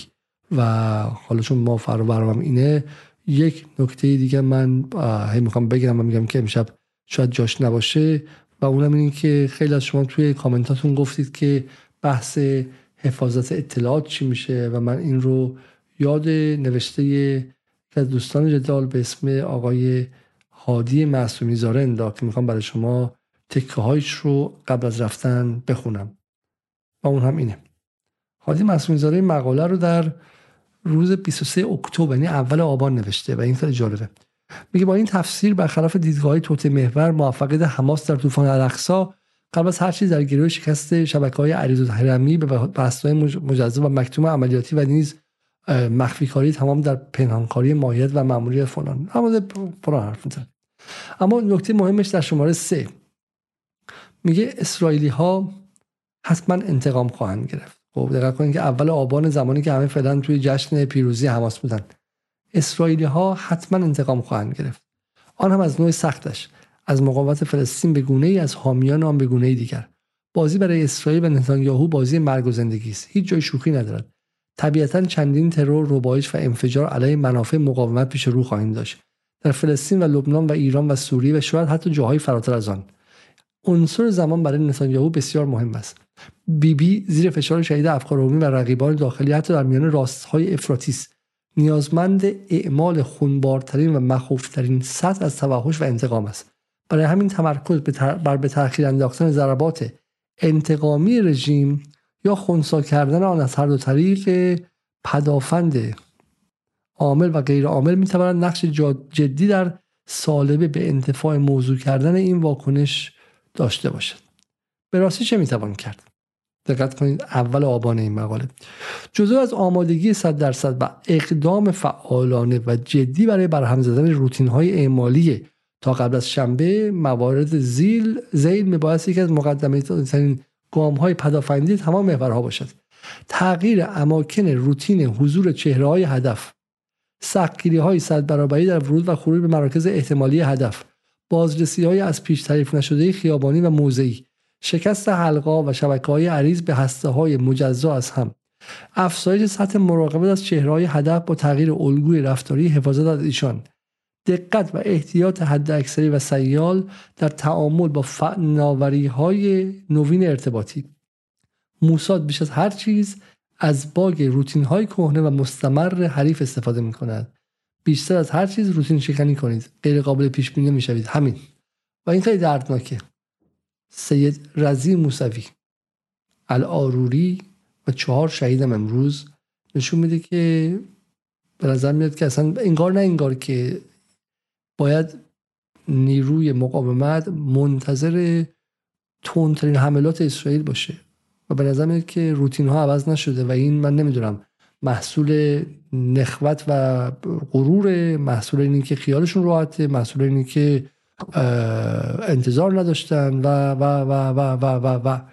و به نظر من این که بخیر آیه معصومی زاره اول آبان چه این چیزی پیش, پیش بینی می‌کنه و خواهان تغییر روتین ها میشه و غیر قابل پیش بینی کردنشون میشه ما رو میرسونه به این جایی که امروز هم فرمانده اطلاعاتی محور مقاومت یعنی معاون امنیت اطلاعاتی سردار قانی و هم جانشینش تو یه جا تو یه جا با هم دیگه بودن. و این اگرچه شکلی نشون میده که واقعا اسرائیل یک نیروی تروریستی وحشی و آمریکا بغلش وایستاده. اما به نظر من باید نقش خودمون رو در این به قول معروف خطای جدی اطلاعاتی امنیتی باید نقش خودمون رو ببینیم و این قابل پذیرش نیستش که در حالی که باید محور مقاومت و فرماندهانش در بالاترین درجه آمادگی و رکب زدن به طرف مقابل باشه و بدونن که موساد هر لحظه به دنبال تروره هر لحظه به دنبال تروره